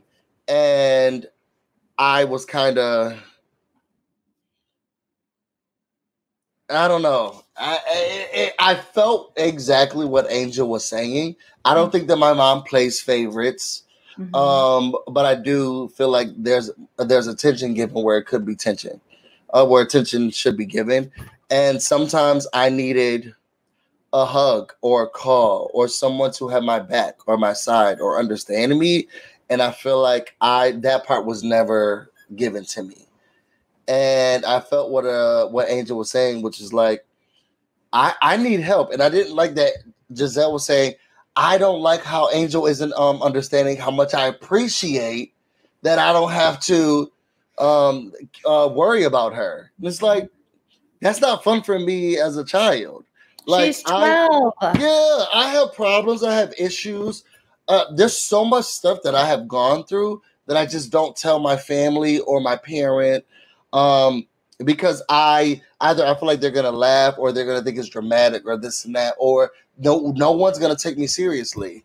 And I have had siblings who have been trying to get out of the house for a long time and had to come back, come back, come back, come back several times, or someone who just stayed in the house long enough to never go anywhere and was able to be granted a home and or someone who stayed just followed my mom everywhere um, and then I'm the one who has to make sure that I, I constantly do whatever needs to be done. And it, if not, I'm always scared. Like, what, what, what if all else comes around me? I have nowhere to go. I have nothing to, and I have these people who look at me as dramatic. And it's, I need someone to care about me, Mhm. and that can be debilitating sometimes. It can be. I just didn't like how Gizelle was treating it. Like she, she should know that I, I, I love her the most, or I love her more because she, uh, she, she's gonna, she's, she, she's the one I'll have to care about. I'm the oldest, and I've been able to do well, but it's because I, I don't think I have another choice. Like I don't. don't think I have another choice. That's a lot of pressure that a parent can put on a kid, and they think they're um, almost complimenting them, like "You're my stable one, you're my this." But at such a young age, you cannot define a kid because they have to be able to make mistakes. They have to be able to have someone that they can go to and say, "You know what? This world doesn't make sense. We all need that." Or I failed, or I did this, or I did that, and I need to come home again, or I need to just have a hug, and I need that understanding. So I think I agreed with that with Gizelle. I was just like, no, she's like literally being so articulate for a 12 year old of exactly what she needs. yes. And yet you're on this very basic level of parenting being like, no, but you're like so good and you're so great. It's like, she's 12. She doesn't know who she's going to be yet. She needs to know that no matter who she ends up being, you're going to be there and she can come to you. And, I think that that's what she was ignoring. And I think it's because she feels like she's like her. And Yeah. she's like, yo, she's she's gonna be good. It just it just frustrated me so much to see that scene because it's like you cannot say that to your child. You just cannot say that to your child. And um it's expected, I feel like it's expected of me to be okay Yeah. and to do well. And I've told it myself around to act like I'm going to be. But I remember we had a private conversation about what I really wanted to be and what I really Mhm. wanted to do in my life. And I'm not doing any of that um, because I needed to follow this other line to be successful. And I'm good at what I'm doing, but I I could be doing something else. Mhm. And uh, it, it was just an interesting scene. Let's go to Robyn. Yes. Uh, so Robyn is getting her hair done by Shirley, the lady who's cutting her hair and damaging it. um, and they talk about the house. Robyn's like, "Look, I'm not done with the house yet. I'm never gonna be able to be done with it, girl. Let's see what happens." She says her and Juan are doing better than ever. hmm Girl, whatever. Juan wants a baby girl. And Juan wants a baby girl. You tell me what you feel about this, Joey. Juan wants a baby girl because he was absent with the boys when they were younger children. And now he wants to be around for a child as they are an infant. So he wants her to have a baby girl so that he can redo and be the father that he should have been when Yeah. they were young. Is it me or are his kids not like little still? Still little. You're asking. That's a recipe for disaster because you're going to put all this energy into the new kid, and your other two kids are going to go, "What? What the hell? What, what are we like? Like used goods? Like what is it? Like is there a return at Ross Dress for Less? Like why can't you put put the time that you missed? little still. I don't think he's missed anything. First of all, there was there's no personality to a baby. There's there's no personality to the baby. They have not come into whom they are yet, and he's been with these kids since we saw them four years ago. The the kids can't be more than six. Eight, I- I- maybe. The yeah, oldest. yeah, the oldest maybe eight. Four years Mhm. old. They probably start talking to him what later, one years old too. But I think You've what been there. we know about Juan, he likes new different things. And so he gets bored easy. So this is another situation where Juan needs the new shiny toy. Unfortunately, now it's going to come in the form of a baby when he needs to just be grateful and happy that his wife is so understanding and his children are so understanding that he's able to make these mistakes and yet come back and put all that energy into the people currently there. A new baby's not going to fix these problems unless you fix them within yourself. You're going to repeat the pattern because that new baby, guess what happens to the new baby? It gets older. Isn't that weird how that works? And she's trying to, and I remember her saying, Well, I'm not sure if I'm going to do this for him, this and that. Um, and Shirley, the hairdresser, says, "You know what? Well, the next time I'll see one, I'm going to talk to him about this." And Rob was like, "No, don't, because I'm not sure if this is a deal breaker for him." Shirley said, "Look, why not going? Robyn, Juan is not going anywhere, girl. You you don't have to worry about the deal breakers, girl. Where's he go? They they don't. They're not financially able to unless he finds some kind of sugar mama. Not with that cardboard box y'all live in, no. girl, down the street and you can't hold on to it was like a um i forget the song um it was she was a popular like pop kind of singer in the late 2000s or no it's kate nash um she has a song that says my fingertips are holding on to the cracks in our foundation and i know that i should let go but i can't and that's robyn that is robyn in oh. so many ways I think um I hope for the best. Y'all put that in the chat so I can um y'all put that in the chat. I'm here for it. Yeah, it's a great song, and it's just like like your fingertips are literally holding to the cracks of the foundation of the relationship, and you know you should let go, but you can't. Ashley, oh, no, let's say Ashley, Robyn. No, I'm not say Robyn because if I was with Juan, he could cheat on me and say a new baby too. I'll steal somebody else's. We're gonna do this, okay? Um, Bonnie said, "Fathers don't get redos." Haru says, "Make time for the kids who are not little. Make a change now." Exactly. Yes. Mm-hmm. Let's get to Ash. Oh, go ahead, Tammy. Baby. Sorry, no new baby. Not for that reason. Right, come on, Tammy, with the glasses. We don't yeah. need no new childrens. we don't need no new childrens. So now we get up to Ashley, who is trying her best to divert from the stuff that's going on with her husband, oh. touching people's booty holes. Okay, so she goes to therapy with that girl. She got some really good locks. Okay, Iyanla uh, 0.5.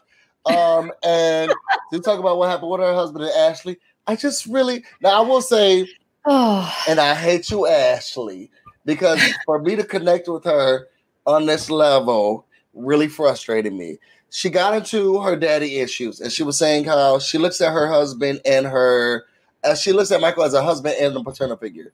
Now, I have daddy issues. So I grew up with an absent father. Like I grew up with a single mother.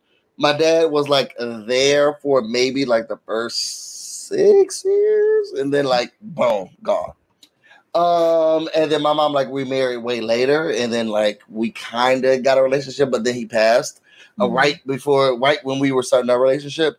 So um, it's always been hard. And then when I came out as um, bisexual, a lot of my male friends that I've had, they removed themselves from me because in the black community, uh, masculinity is like a major thing, and you can't like hang out with gay people. So, which is so I've crazy. Never, like redefine the terms of masculinity because some of the most masculine men I know, if you want to say masculine, are gay men. So I don't know why. What makes you not? that's another podcast, okay? But it just so I don't have men. I don't have a history of men who've stayed in my life just because uh, they want to be in my, my life is busy blue. I and the people who are near and dear to me um either died. And mm. so I don't have a history of men in my life. I've mm. only had female friends. Um, I have my mother. Um, and that's it. And I've had like boyfriends, well, not that many too. Um, and then all of the other men are just not there. The male friends that I've had, they remove themselves. Um, mm. even Hefe Swag, like that's one of the people. Like Uh, you cannot be connected with a black gay male without people feeling like you're that way then too and then they've all removed themselves so i get the connections that i get with any of the men that are going to be in my life i like I, I keep them really strong and i can see how ashley can bleed them into each other because it's like I don't I just don't want you to leave. And Yeah. you over exert yourself trying your best for friends and family. All of my male friends and all of my male family members and whatever. I overexert myself into their lives to make them see like yo I like I'm a good person like I don't want anything from you or anything like that like just stay and no one has stayed um and I can see her being afraid of disappointing someone and then removing themselves because that's how her dad with no explanation and Mhm. after my male friends or whatever stop talking to me or family members don't talk to me they don't say anything there's no talking to you there's no explaining to you why they're not communicating with you anymore. There's not an explanation. It's just done. I Does can't. anyone else in your family say anything or talk about it or try to talk to them and say you need to reach out to him? I don't have family like that. I I don't have. I will say this. I don't have a family who.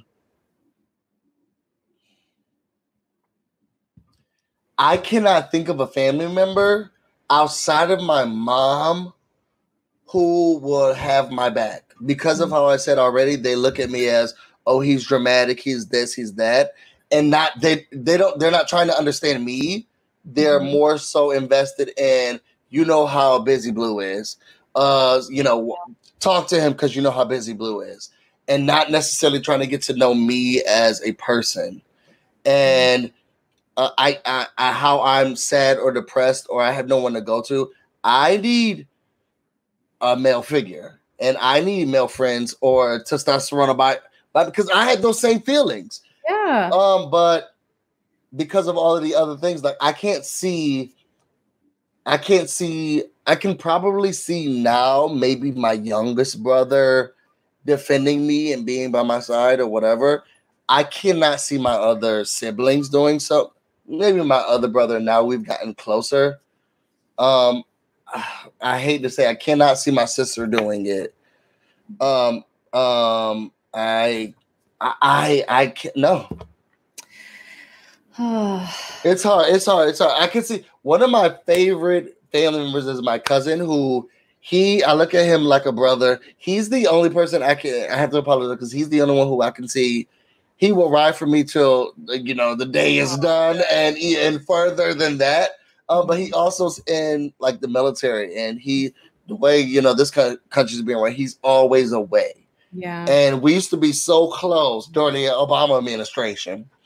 uh, now that this administration's here, he's deployed here and there and there, and we haven't been Yeah. able to like be with each other. Um, I think that's the only person who will ride for me to like the day to the end of the day and like tell anyone y'all need to shut up and Mhm. you know do whatever. But I think that's the only one who I can feel as a family member who will tell he'll slap everybody. he'll Yeah, you need, He'll, yeah. he'll slap everybody. He'll fight everybody. Um, and Mhm. he understands me. He gets me. Um, outside of that, I don't have those people, and it sucks. And I I felt Ashley in this moment because I've had those moments where I was waiting by the door and trying to talk to my father and say, "Hey, why don't you want to be in my life?" I'm a great person. I feel like I'm a great guy. I feel like I'm a great um, son. I feel like I'm a great brother. I feel like I'm a great partner. I'm a great friend. Um, and I do whatever I can to the end of the day to support all those people. And I don't, I could not see why you wouldn't want to be in my life.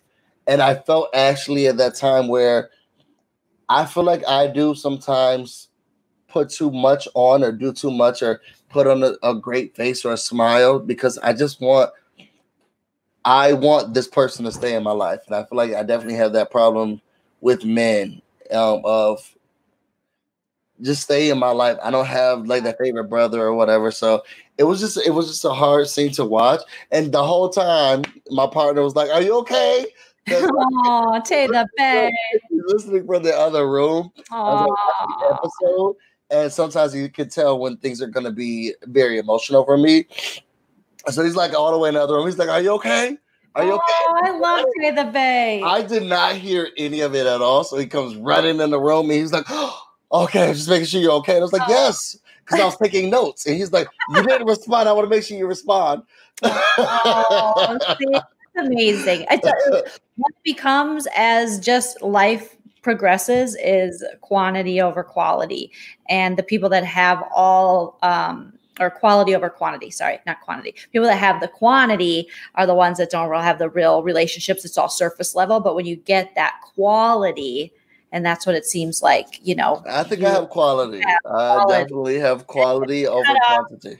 Quantity people are just like bye, bye. You, just- but Um, you know, you just want that. You want those. I want the big family. I want the father son relationship. I just want all of those. And I feel like they look at me more as something else. So I, I'm not able to get it. And I, that frustrates me.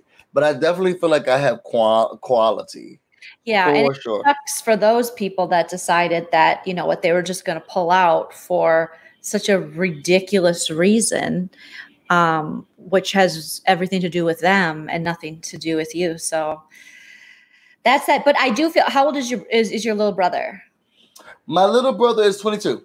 See i feel like that gen z they're going to save us like i don't know i have like such hope in gen z I don't know. He's a rapper. well hello Rapper don't know. can He's okay. He, he is my he definitely is my favorite sibling. I just he's so carefree. I think we relate to each other a lot because um I think my mom also treats him the same. Like oh he's gonna be okay. Um, Yeah. but I, I think he's gonna be okay because he's always gonna be with her. Like I feel like my brother's gonna follow my mom wherever she goes. If she moves to Mars, yeah. He's gonna be her. But he also has the freedom to do whatever. Hmm. Like if he was like, look, I'm gonna quit my job as a rapper and I'm gonna be a chef and I'm gonna like, no, I'm not gonna do that. I'm gonna be a mime. Like we're gonna support him Mhm. a hundred and twenty five percent, but we're also gonna make sure that he's like gonna be okay. okay yeah Somebody needs to pay his cell phone bill so that he can so we can talk to him. till he gets those hits popping. Yeah. Um, so let's go to uh, so she has that issue now. She wants to go see her father. So after that, Gizelle and Angel go out, um, and she tells Angel's let her know, like, look, girl, you're not that girl. You don't care about me like that. And Gizelle and her say, look, look, we're just gonna try to figure out things. Maybe we'll have an Angel Mother Day, um, and we'll like live life better. And she's like, I do love Angel because Angel said, look. To be honest, I feel like um Adora and Grace was lying to you anyway. Yes. feel better. I say you tell her. Mm-hmm. You, know tell her. You tell her right. She, I like Uh, when she was like, "I don't like to leave the house." Like, yes. Yeah, exactly. so then we got Ashley, her mom. Um, she goes to her mom's house. I, I feel like her mom lives in Maryland too, but um, she was telling her, um, is this uh, when she came in? Is this filtered water? Girl, is, are those Coronas filtered? I'm so tired of her acting like uh, alcohol is okay, okay? And you don't make this whole big shenanigans and all this stuff about alcohol. But you gonna ask her if the water's filtered. You know your mama living in the backwoods and in the ghetto. This water's not filtered, okay? This is tap, and you're gonna drink it and you're gonna like it. And that's the end of what that. So she goes there, she wants to know more about her dad. Um, I've gone through those conversations with my mom too, so I understood that. Now her dad is, is- is actually really, really, really different from mine because my dad, who actually is alive, he lives somewhere in Florida, who cares? But he still wants to be in contact with me, but he'll tell the rest of my because he has kids all around the world. Okay, talk about uh the globe. Um, and he'll tell them like, "Oh, Busy Blue is just so ridiculous. He won't get over the fact that I was never in his life." Um, her daddy said blocked, yes, that was blocked, like, blocked, blocked, blocked, and I was like, "Jesus, hey, I just want to get to know you, block." She had to go through her mom's account to even see him. That is Oh cold my god. I, he, he hasn't blocked her though. I just I just can't. I just can't. So she said she's gonna go down there. She doesn't feel like it's a good thing idea. Neither does uh, her her mom. Moving on. Candace, she heads to dinner with Karen and Ray. It's a couple's night out. And they didn't invite Juan's sexy ass. They did not. I- and I want to fight with whatever producer, cameraman, or whoever didn't invite them. But you know what? They're part of Gizelle's um, team, so you know you got to be careful. So she said she felt um, Candace feels bad about um, fighting with Chris. It was embarrassing. Da da da. They sit down, they're chatting. Um, they're saying how you know Gizelle's uh, not Gizelle. Karen is saying how she wants to make sure that Candace sees that you know marriages can work. You know she doesn't want to see her all dusty and by herself on an island like Gizelle. She wants her to know she was throwing all the shade. Yeah, she can do this. So, child, they talk about um, babies, and she saying Ray was like, "Look, well, if you gonna have babies, Candace, you're gonna need a bigger house." And Candace like, "Yes, I know. Uh, I'm talking about big six bedrooms." And Cam was like, "Girl, I said six bedrooms too, but we never needed it. So you know, let's let's move on." So then the the food comes, girl. I know what you're gonna do. it's the food comes, and uh, Gizelle was like, "Ray, she picked up that oyster." What is sexy about sucking an oyster when you're not even like in? We'll wait. We'll wait till we're offline, Jolie. Right? We'll wait till we're offline, and I'll give you all the details. But is it supposed to signify bodily fluids? I don't want to say bodily fluids, but let's go with that. Okay, because I mean, I, I, get it's like oral, but like it's uh, okay. Maybe I need some tips. I don't know. I'll, uh, we'll, we'll, give you what you need. Tips and um, tricks after. Got it. so um, they're eating. Um, Candace sings. Ray say you sound really good when you sing. Unlike some people, that's when Monique, the, the friend of everyone, says. Thing, speaking of people who can't sing, uh, my friend Ashley, um, she says she's feeling better. She's closer than ever. And Ken is like closer than ever. He's going to jail. What are we? What are we talking about here? Um, so start talking about the rainbow party, where it happened, where was the touching, where the groping. Um, don't you have cameras in your basement? I don't. I don't. Girl, yes, you do. Um, and then after that, they talk about Chris being a potential witness. He says he was talking to Michael during it when it happened, but he didn't see anything, blase, blase there was something that has happened. Someone saw something. There was a camera out, and that's when they showed us the clip. Okay, don't you do that? Okay, okay. Oh, I didn't touch your oh, butt. He was like, hey, like he made. hey, guy, oh, okay, please don't do that. Please don't. Do oh, oh, oh, yeah, sorry, sorry. Uh, and, and Shady Bravo rewound it. Okay, uh, don't please don't do that. Oh, okay, uh, yeah, yeah, please don't. Okay. Oh, I didn't touch your butt. And now we have Jolene's next episode. Mm, that was like when they were just having the receipts and playing it back, I was like, "Oh, Michael Darby, you nasty dude, you nasty, nasty dude." Okay, I didn't touch your butt. I didn't touch your butt. I was. It was very um, busy and a lot of people, and I just like, well, in his Australian accent, he's like, "I, I was very, uh, uh, it was very hot. I drank a whole Corona." I didn't have one to look at, so my boner was going down. Oh. And I was walking by a guy. Boner went back up, touched his butt, said no. Okay, you know. Just... All right, episode twelve, Goodwill Haunting. I love a haunted Halloween themed housewives. We got it for Potomac. We get it for uh, New York a lot of times. Anything Halloween on my TV, bring me. Sorry. Tell them. Um, the basic pumpkin spice latte inside me is like, yes, scare the shit out of me. Okay. So Goodwill ha- Haunting with the is this ghetto that I have to, I like I have to use a restroom really quickly? Why would that be ghetto? I'm just saying. Well, you're gonna be you're gonna be talking about this episode. Sorry, you, you have a natural function of your body. Take care of it. Take care of it. Take care of it. Okay. So Goodwill Haunting. With the help of singer Macy Gray, Karen and her daughter record a tribute to her parents. The okay, sorry guys. Um the charges against Michael are dropped, but Katie reveals new information about Michael. So, in this episode, let's go right to the Karen um, having her daughter be introduced to Macy Gray to sing a song. So, apparently, Karen's daughter who I think she's pretty adorable and I like her little talking voice. I didn't know a lot about her singing until this season. And she uh, sang when the grandparents passed away. And so she's going to go meet with Macy freaking Gray, which is pretty cool because apparently Karen and Macy Gray are friends. And she goes into the studio and she starts dropping her song. She's never been in a studio before. Karen's just so elated. She's so proud of her daughter. She's just like, yes, sing it, baby. And, you know, her daughter can probably sing, but it's a lot of pressure being in the studio for the first time and also being with Macy Gray, who is like a Grammy Award winning legendary singer um, where she was starting, you could tell the self doubt as someone who does a creative business with stand up. You could tell the self doubt she was performing in front. Of, I'm talking about Karen's daughter performing in front of Macy Gray. Girl, the, the self doubt kick in where it's like it's good with the family, but then when you're in the studio with Macy Gray, it's like, oh, I, I can't hit that note. I haven't smoked enough cigarettes for yeah. that. That's what. I try to say goodbye. I love it. Oh my god, y'all remember as told by Ginger? Wait, what? Someone once told me the grass was much greener.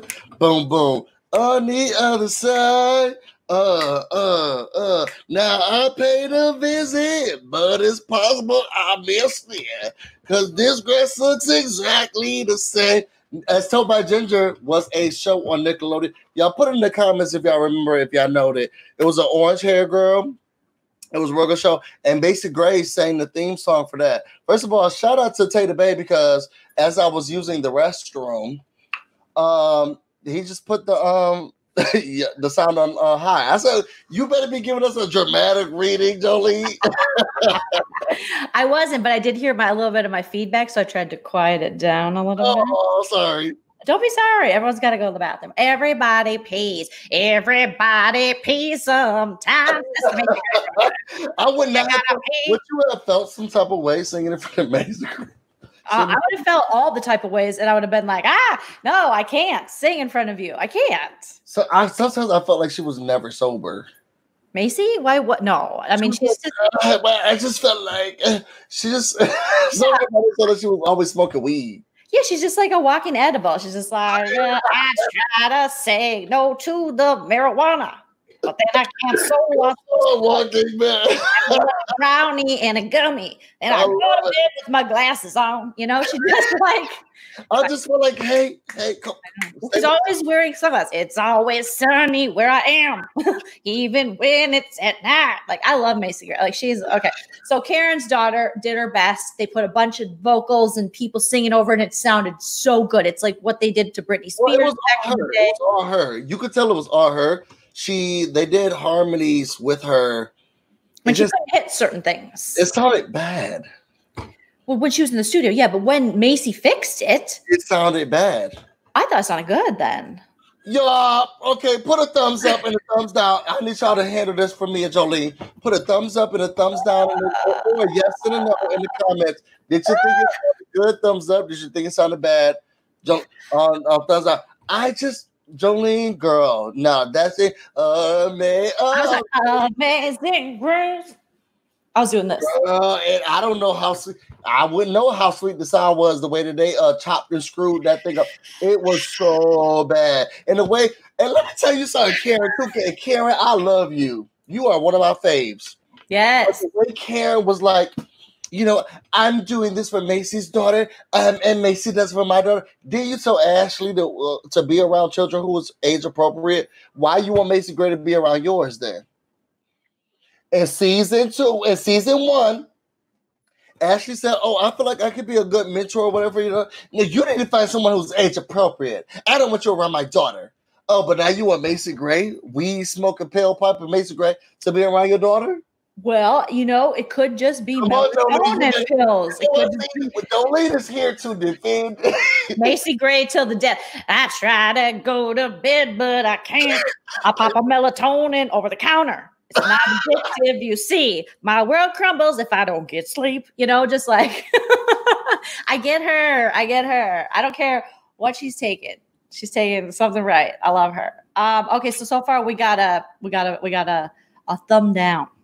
Amen. Thumbs down. Thumbs down. And uh, yeah, so I think most people probably agree with you, but I thought it was better. That was the point. So it made Karen cry. She's just she's in her feelings. She's got she's losing her parents and all that stuff. So uh, the Chargers were hurting, but she didn't want to show her her daughter that. So she she cro- she cried through the pain, and it came off as I'm crying for my parents, but she really was like, my daughter sounds like. There's no was, way. like, was I drunk at the church? Because that shit was and now it is like horrible. She's like, I shouldn't have drank that last glass Chardonnay. Um, yeah. So, uh, yeah. Poor. Uh, but I there's something about Karen's daughter. I find her to be adorable, and her talking voice is just so cute.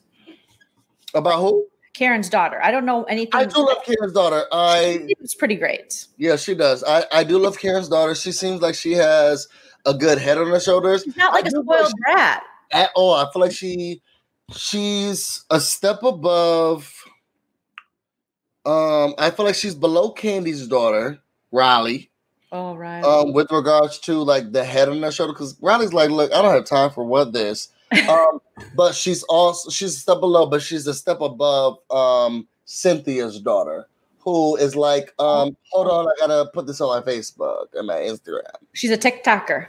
She's Yeah. a TikToker. Okay. Um, Hero says I should become a ghostwriter. Well, I got to look for a girl. You so- sure should. You could become um Gizelle's ghostwriter, and then I'll be her ghost reader tag team. yes, tag team it. Okay, so the charges against Michael are dropped, but Katie reveals new information about Michael. Katie's information is that she tells Robyn and Gizelle, two of the worst people to tell, the Green Eyed Bandits, this information says that Michael Darby gave his number or whatever to the new boyfriend, Jacob.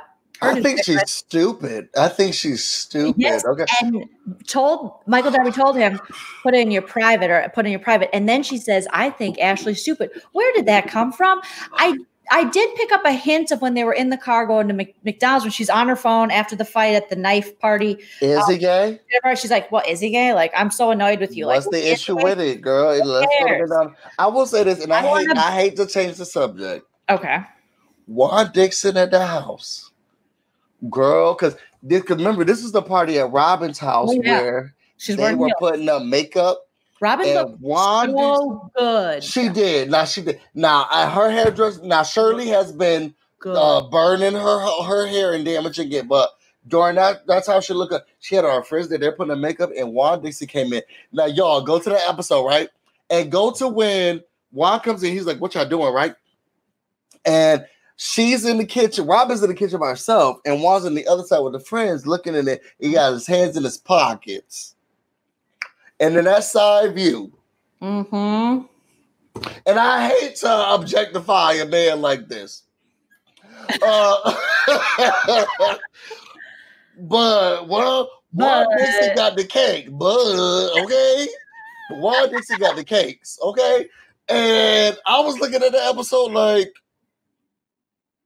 Juan Dixon had the cakes, okay. Juan Dixon, But Robyn also has the cake, so he's cake recognized cakes, and he's And you better. what? Like, you better. They got the cakes, and I was looking at that scene like this. I had to pause it.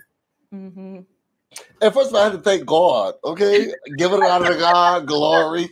Because I was looking at this scene, like, and he was like, Well, what are you, what are you, you got on heels? And I was like, Oh, focus on me. Look this way. Break the break the third wall.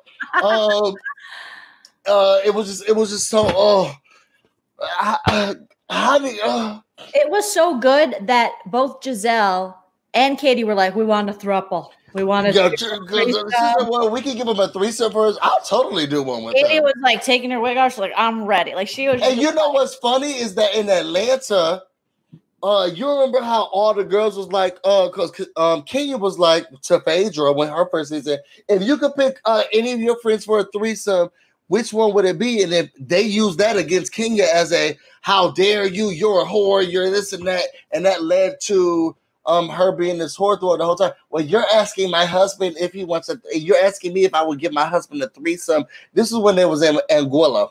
Mhm. Um, and they were on the pool, and Kenya was asking, you know, Phaedra, how would you da da da? And this one, Eh, why is Gizelle not a whore? Not that she needs to be called one, but she could be. But because they're real friends and there's a trust issue. There's a tr- there's a trust there. But with Phaedra and Kenya, there wasn't a real friendship built yet, and Kenya was known to be kind of come in there and shake things up. Apollo don't got nothing on no Juan Dixon. Apollo was never attractive. Oh, girl, I know you telling a lie. I know now you don't open up that background and show us those palm trees, but girl, boy, that now Apollo could get it too. So No. the first season, Eh, no, well, I guess I've just seen him now so angry in the garage and going through all that stuff and all his BS. oh, when he had the choo choo choo choo choo. Oh, Apollo during that season where he hit um no. Kenya's friend down, he was about to fuck. And, and that, oh, sorry. So let, okay, let's get back to the show. Let's get back to the show. But while Dixon was looking so good during this episode with that hair, that was so good. He looks so good. Um, Kem says, "What have I missed with the cakes? This has gone over my head." Okay, so the cakes is slang term for the glutes. hmm You see how I did that? You see how I? The cakes is the is a slang term for the glutes. So us youngins, we say like Jolene and I, we say glutes. I mean, we say cakes, Cakes. but we're meaning we're meaning those. I don't got the cakes, Mhm. but we're meaning your gluteus maximus or whatever it's called. You got it with PE people.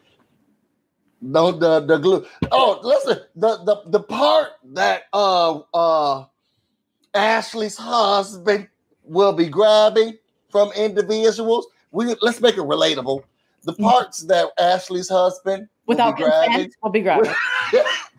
that is the cakes. He is a, a cake taker. He just comes in and ruins the cakes. He puts his Freddy Krueger business on it, and they're like, "You murdered my cakes." Like that's what he does. He comes in your night at, in in your dreams, goes in your bed, and grabs down your cakes. You're like, ah, without consent. no consent, never no consent. Those are those, those are what the those are what they are. Go ahead, go ahead. So they have. I mean, I would like if I had to. Let me ask Busy this: If you had to pick one of the Potomac housewives to be with, Okay. oh, Jolene, you are on fire today. I promise you, you are Oh, on fire today. I feel like you are. Who would you pick out of mm. the Potomac housewives to be with? If you had to, Are you serious? Mhm. I'll say who I would. Potomac House, hands down, Juan Dixon. Hands. No, no. Housewife. Oh, if I had to pick know house, Juan. We know Juan. Oh, Gizelle, Right. Gizelle, Gizelle. Who do you think I'd pick? Karen. No, Karen's more motherly. That would be a little incestuous. Who'd you pick? Robyn. You know what? Because you need a man by your side. you need, you I need a man like- by side. Robyn is beautiful. I love them big shoulders. Oh, you talk about my family. Oh, you heard a podcast about me. Go down for me. I like her short hair. I like when she You had need a man by your side, Jolene. I get it. I get it. you need a man by your side. We all do. We all do.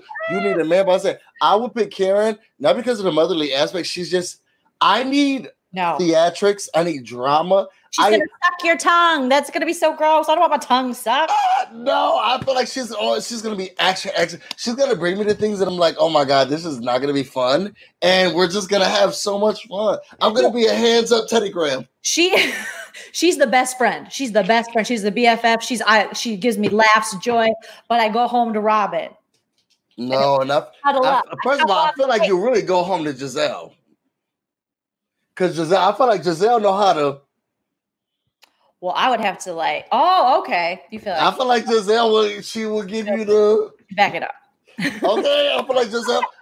I feel like Gizelle would know how to give you the okay, but I would want. I Karen is taking care of the home. I need someone who's who's going out there. Well, this is respect. Us Potomac, we've earned our places. We've earned our space. I, I want someone who is. I'm I'm very traditional in those aspects.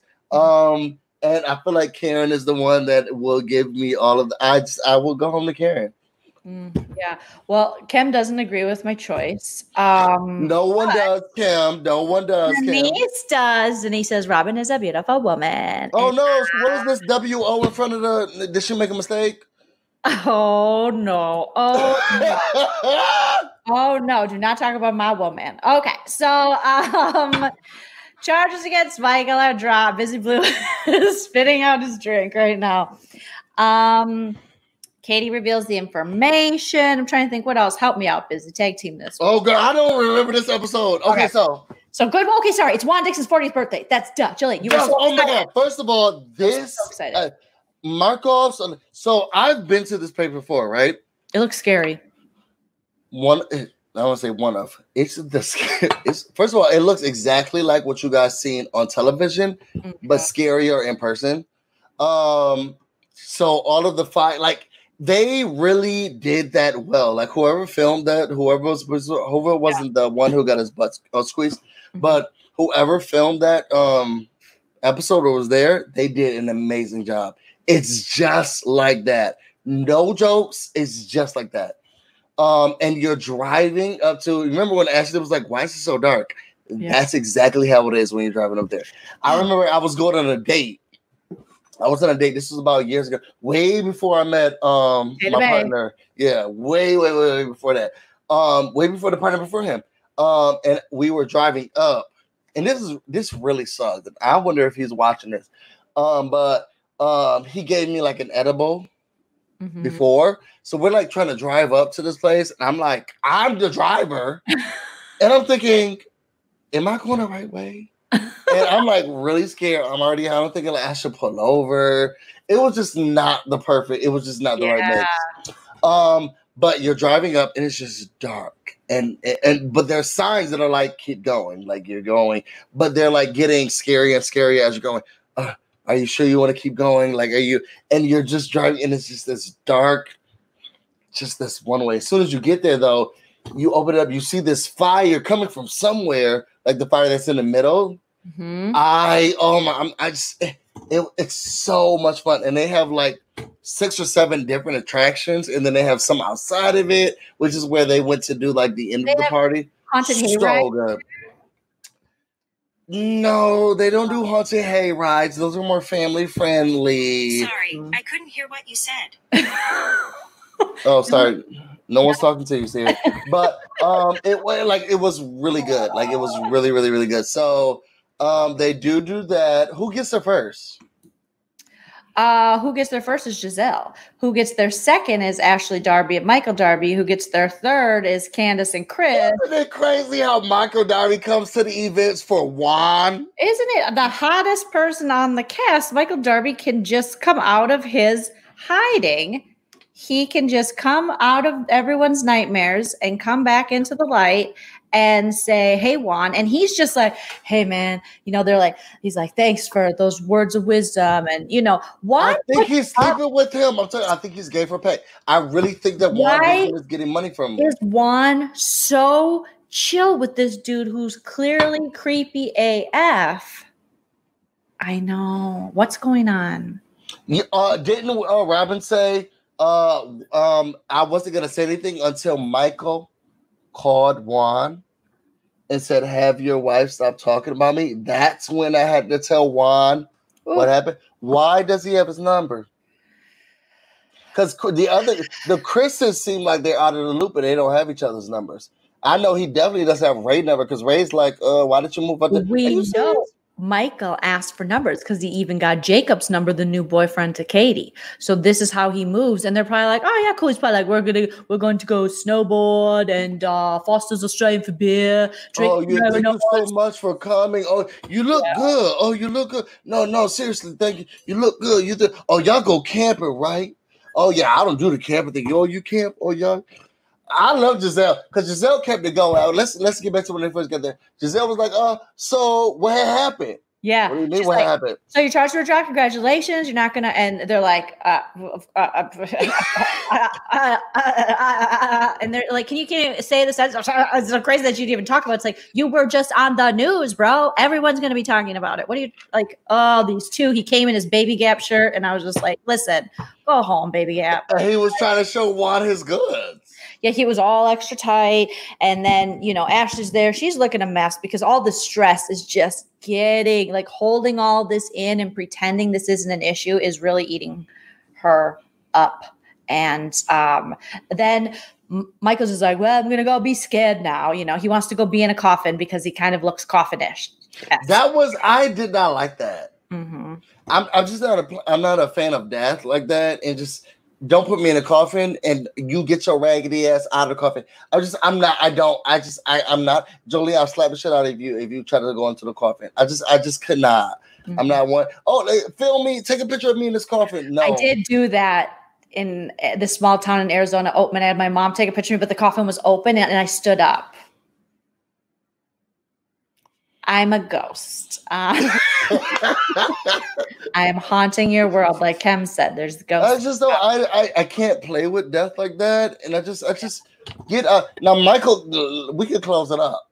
Let's And put he was like, I'm afraid to close it. And we're like, close it, close it, lock it up, lock it up, bury it. it's okay. Unsolved Mysteries episode. What happened to Michael Darby? Nobody cares. Nobody cares. Oh, it's not unsolved. The case is closed. Yeah, we, Um, closed a long time ago. It's uncared for. So, um, so yeah, so then they go into the haunted house. You know, we have the Juan Michael interaction. Everyone is scared. I love how Chris just takes off a can. It's like, where's my husband? And it looks super scary. But Juan is so happy in this episode. He genuinely seems to be like Wait, Jolene, Robin. don't you want to come down here for October? We could do this on the screen. Don't you want to come down here October? We can go there. I mean, I don't know how bad Rona will be like- during that time, but I, I I have several masks, and if it's if it is open, can I force you to come? I'll buy the tickets. You you will see Jolene scream. I go through the haunted homes just like I think it was Ashley, just like this. Ah! You know, it's like I want to be scared, but I also scream because I make Chell take me to like haunted um uh like Six Flags when they do the haunted stuff and stuff, and they jump out at you, and then I get Yeah. I go, no. I was like Karen when she flipped off that one guy, and she was just like, and he's so not is that a yes or is that a no? we'll think about it. We'll think about it. Um, depending on the Rona, I definitely. See, they say do it, Jolene. I know. Well, I did. I'm if I, I'm seeing how fall is because I have to go see my family. So maybe on the way. They don't like you like that. they love me like that. Come on. Well, I'm family too. Well, that's what I'm saying. I'll see You that. know, I feel I- like th- there was a DNA test that was taken, I feel like I'm your brother. Oh my god, Yeah, your brother. Oh my god, Lord. this please. makes so much sense. sis, you have to come down. Well, I'll hit the Midwestern family, and then I hit the East Coast family. Yeah, sis, you East have to come. family. You have to come, sis. We're we're related. I know. Like, and I know. you know, and Dad tried to hide it, but there's no much. There's not much you can do now. No, mm-mm. I got a blood test, and it says that I am 99.8 percent your brother. you are the father. Okay. All right, so you guys, I'm gonna get Jolene to come with me, and Mhm. we're going to give you guys an episode of us go- going there. Like I'm telling you, Jolene is just like that. It's just like the episode.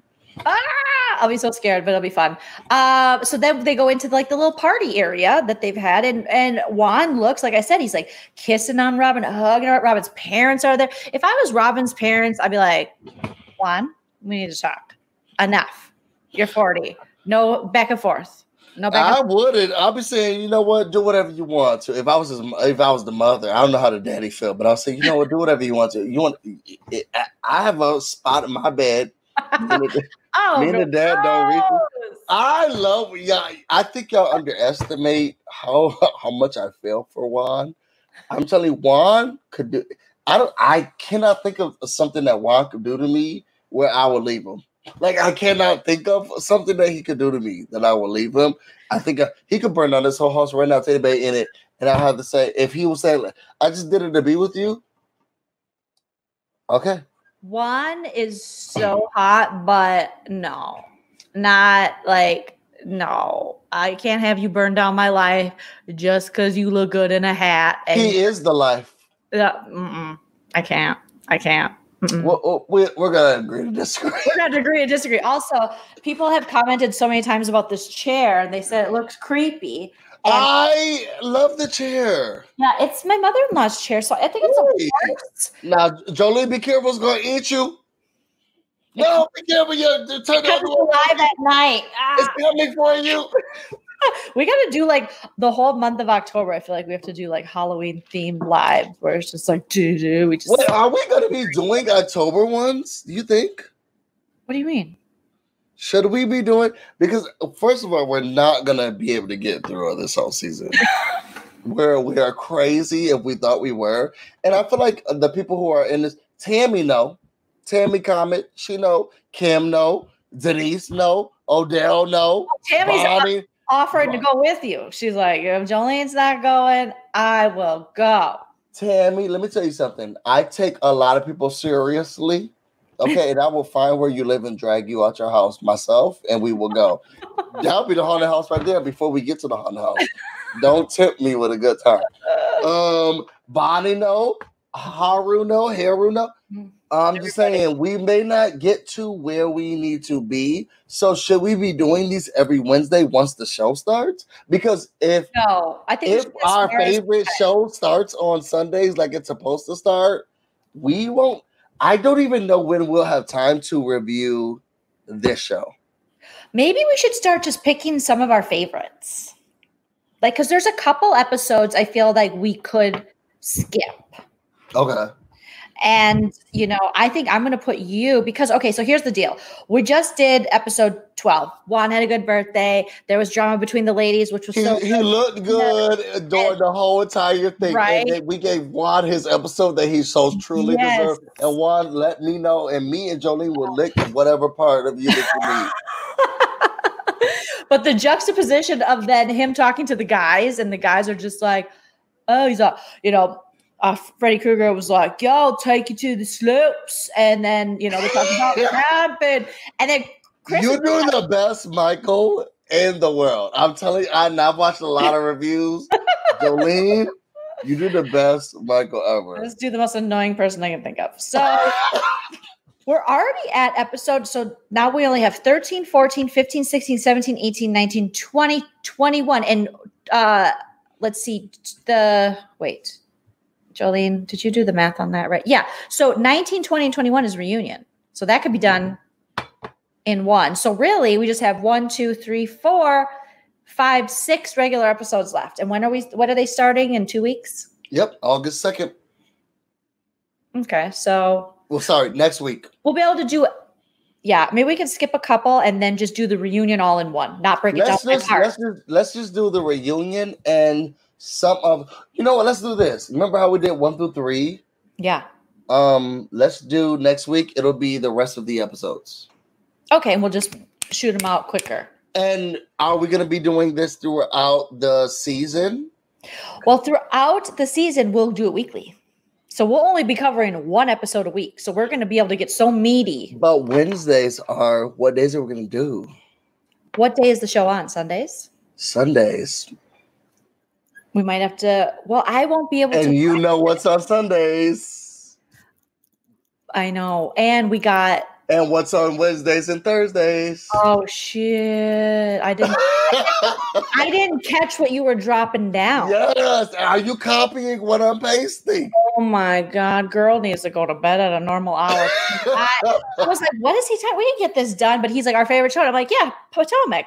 But I forgot that you guys have been dropping hints in the chat, and I'm sorry I had to overlook them, and I didn't mean to ignore. it. I just wanted to get through Potomac. But apparently, Busy Blue, Julie Chen has been tweeting while we were live, and apparently BB22 is a go. You guys are saying, exactly. is it for real? Yes. Did she say it? Yes.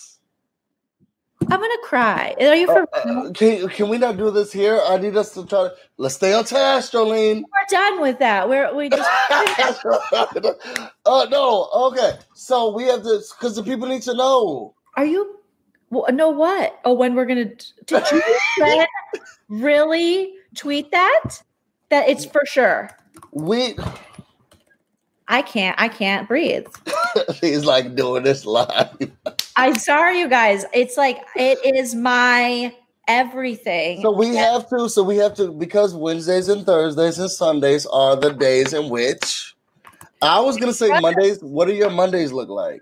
Mondays are 90 Day with Nana, and I have a show on TV Co. Tuesdays I do a show on TV Co. and I do a show with Miranda. Wednesdays I do my show with you. Thursdays I do BBAU with Sarah, but that'll be ending soon. So we could do Thursday. I don't. Thursdays. is- Thursday's a fiction episodes. Exactly. I think we need to figure out Nana. Now look at me, Nana. As Jolene starts to figure out what she before she starts to cry, Nana. Look at me, Nana. Nana, first of all, you know I love you. I've always loved you since the beginning of time. And we also just found out that I'm your illegitimate son. So we may need Mondays. And then we could talk about this offline. She's gonna send you my garden. Oh shit! Oh, what about? Well, well, maybe maybe Tuesday because I feel like Tuesday's very far away from now. Sunday is the day the Potomac comes on. The la- the latest we can do is the latest we can do is Tuesday. yeah, and I feel like me and Miranda are still trying to figure out what we're gonna do next because the challenge just ended. So her and I have a little wiggle room. Um, Maybe Nana may we may have to switch days I got yeah, but well, okay, we'll see. We'll see. Because will- Monday would be. Well, I don't know because I'll probably have to watch uh, Monday's ep- Sunday's episode on Monday. yeah, so that's the thing. We got too many shows, so I feel like Tuesday's a better day. Tuesday Tuesday's or a better day. You're right. You're right. now you're I'm right. gonna turn the volume on this Julie Chen tweet because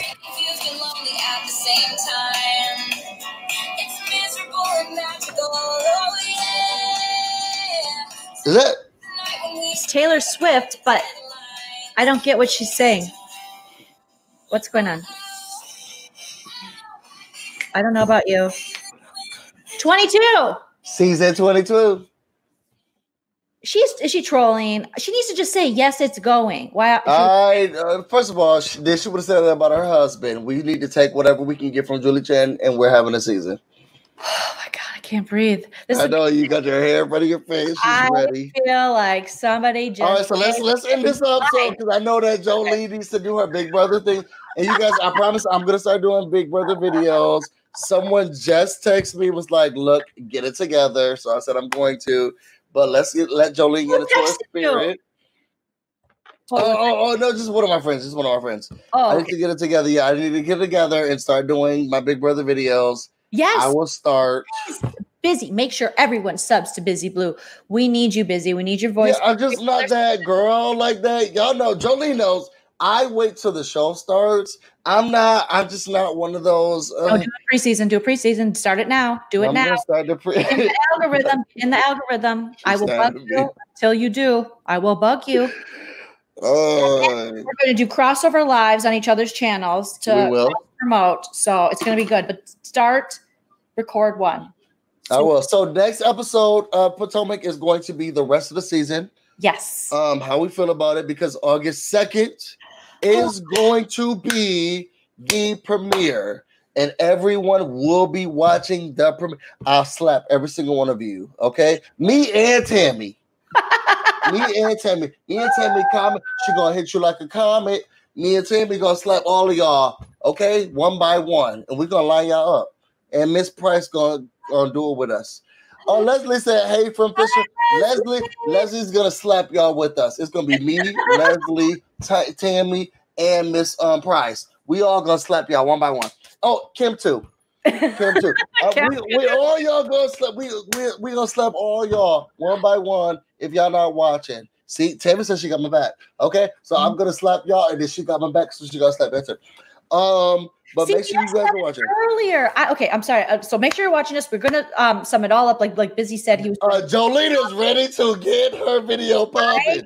I like well. or I- You know it is? I was working all day, and then I did a quick meeting before we went live I, with my my dear friend who were working on a project. So I haven't been plugged in, and I'm like, had I known, I wouldn't be able to focus. Probably good I didn't know. I'm like gonna poop my pants. uh, breaking news, you guys. Thank you so much for watching us today. Ashley's husband is groping everybody's behind. Juan Dixon had the best behind out of all of these episodes. Monique, you need to figure out what your real friends look like and who your real friends are. Ashley, girl, divorce. No, stay, stay with your husband because we need the money. Karen, we love you. Candiace, we're on your side. Gizelle, get a storyline and keep producing. And um, who's the last person? Robyn. You have a future wife right here because she wants to be with you. Just you need to start talking about my husband. Juan Dixon, come to me. We about to go get busy and everybody stay busy. This is not her uh t- her closing line, but it's fine. Until that. next time. Bye, guys. See you later.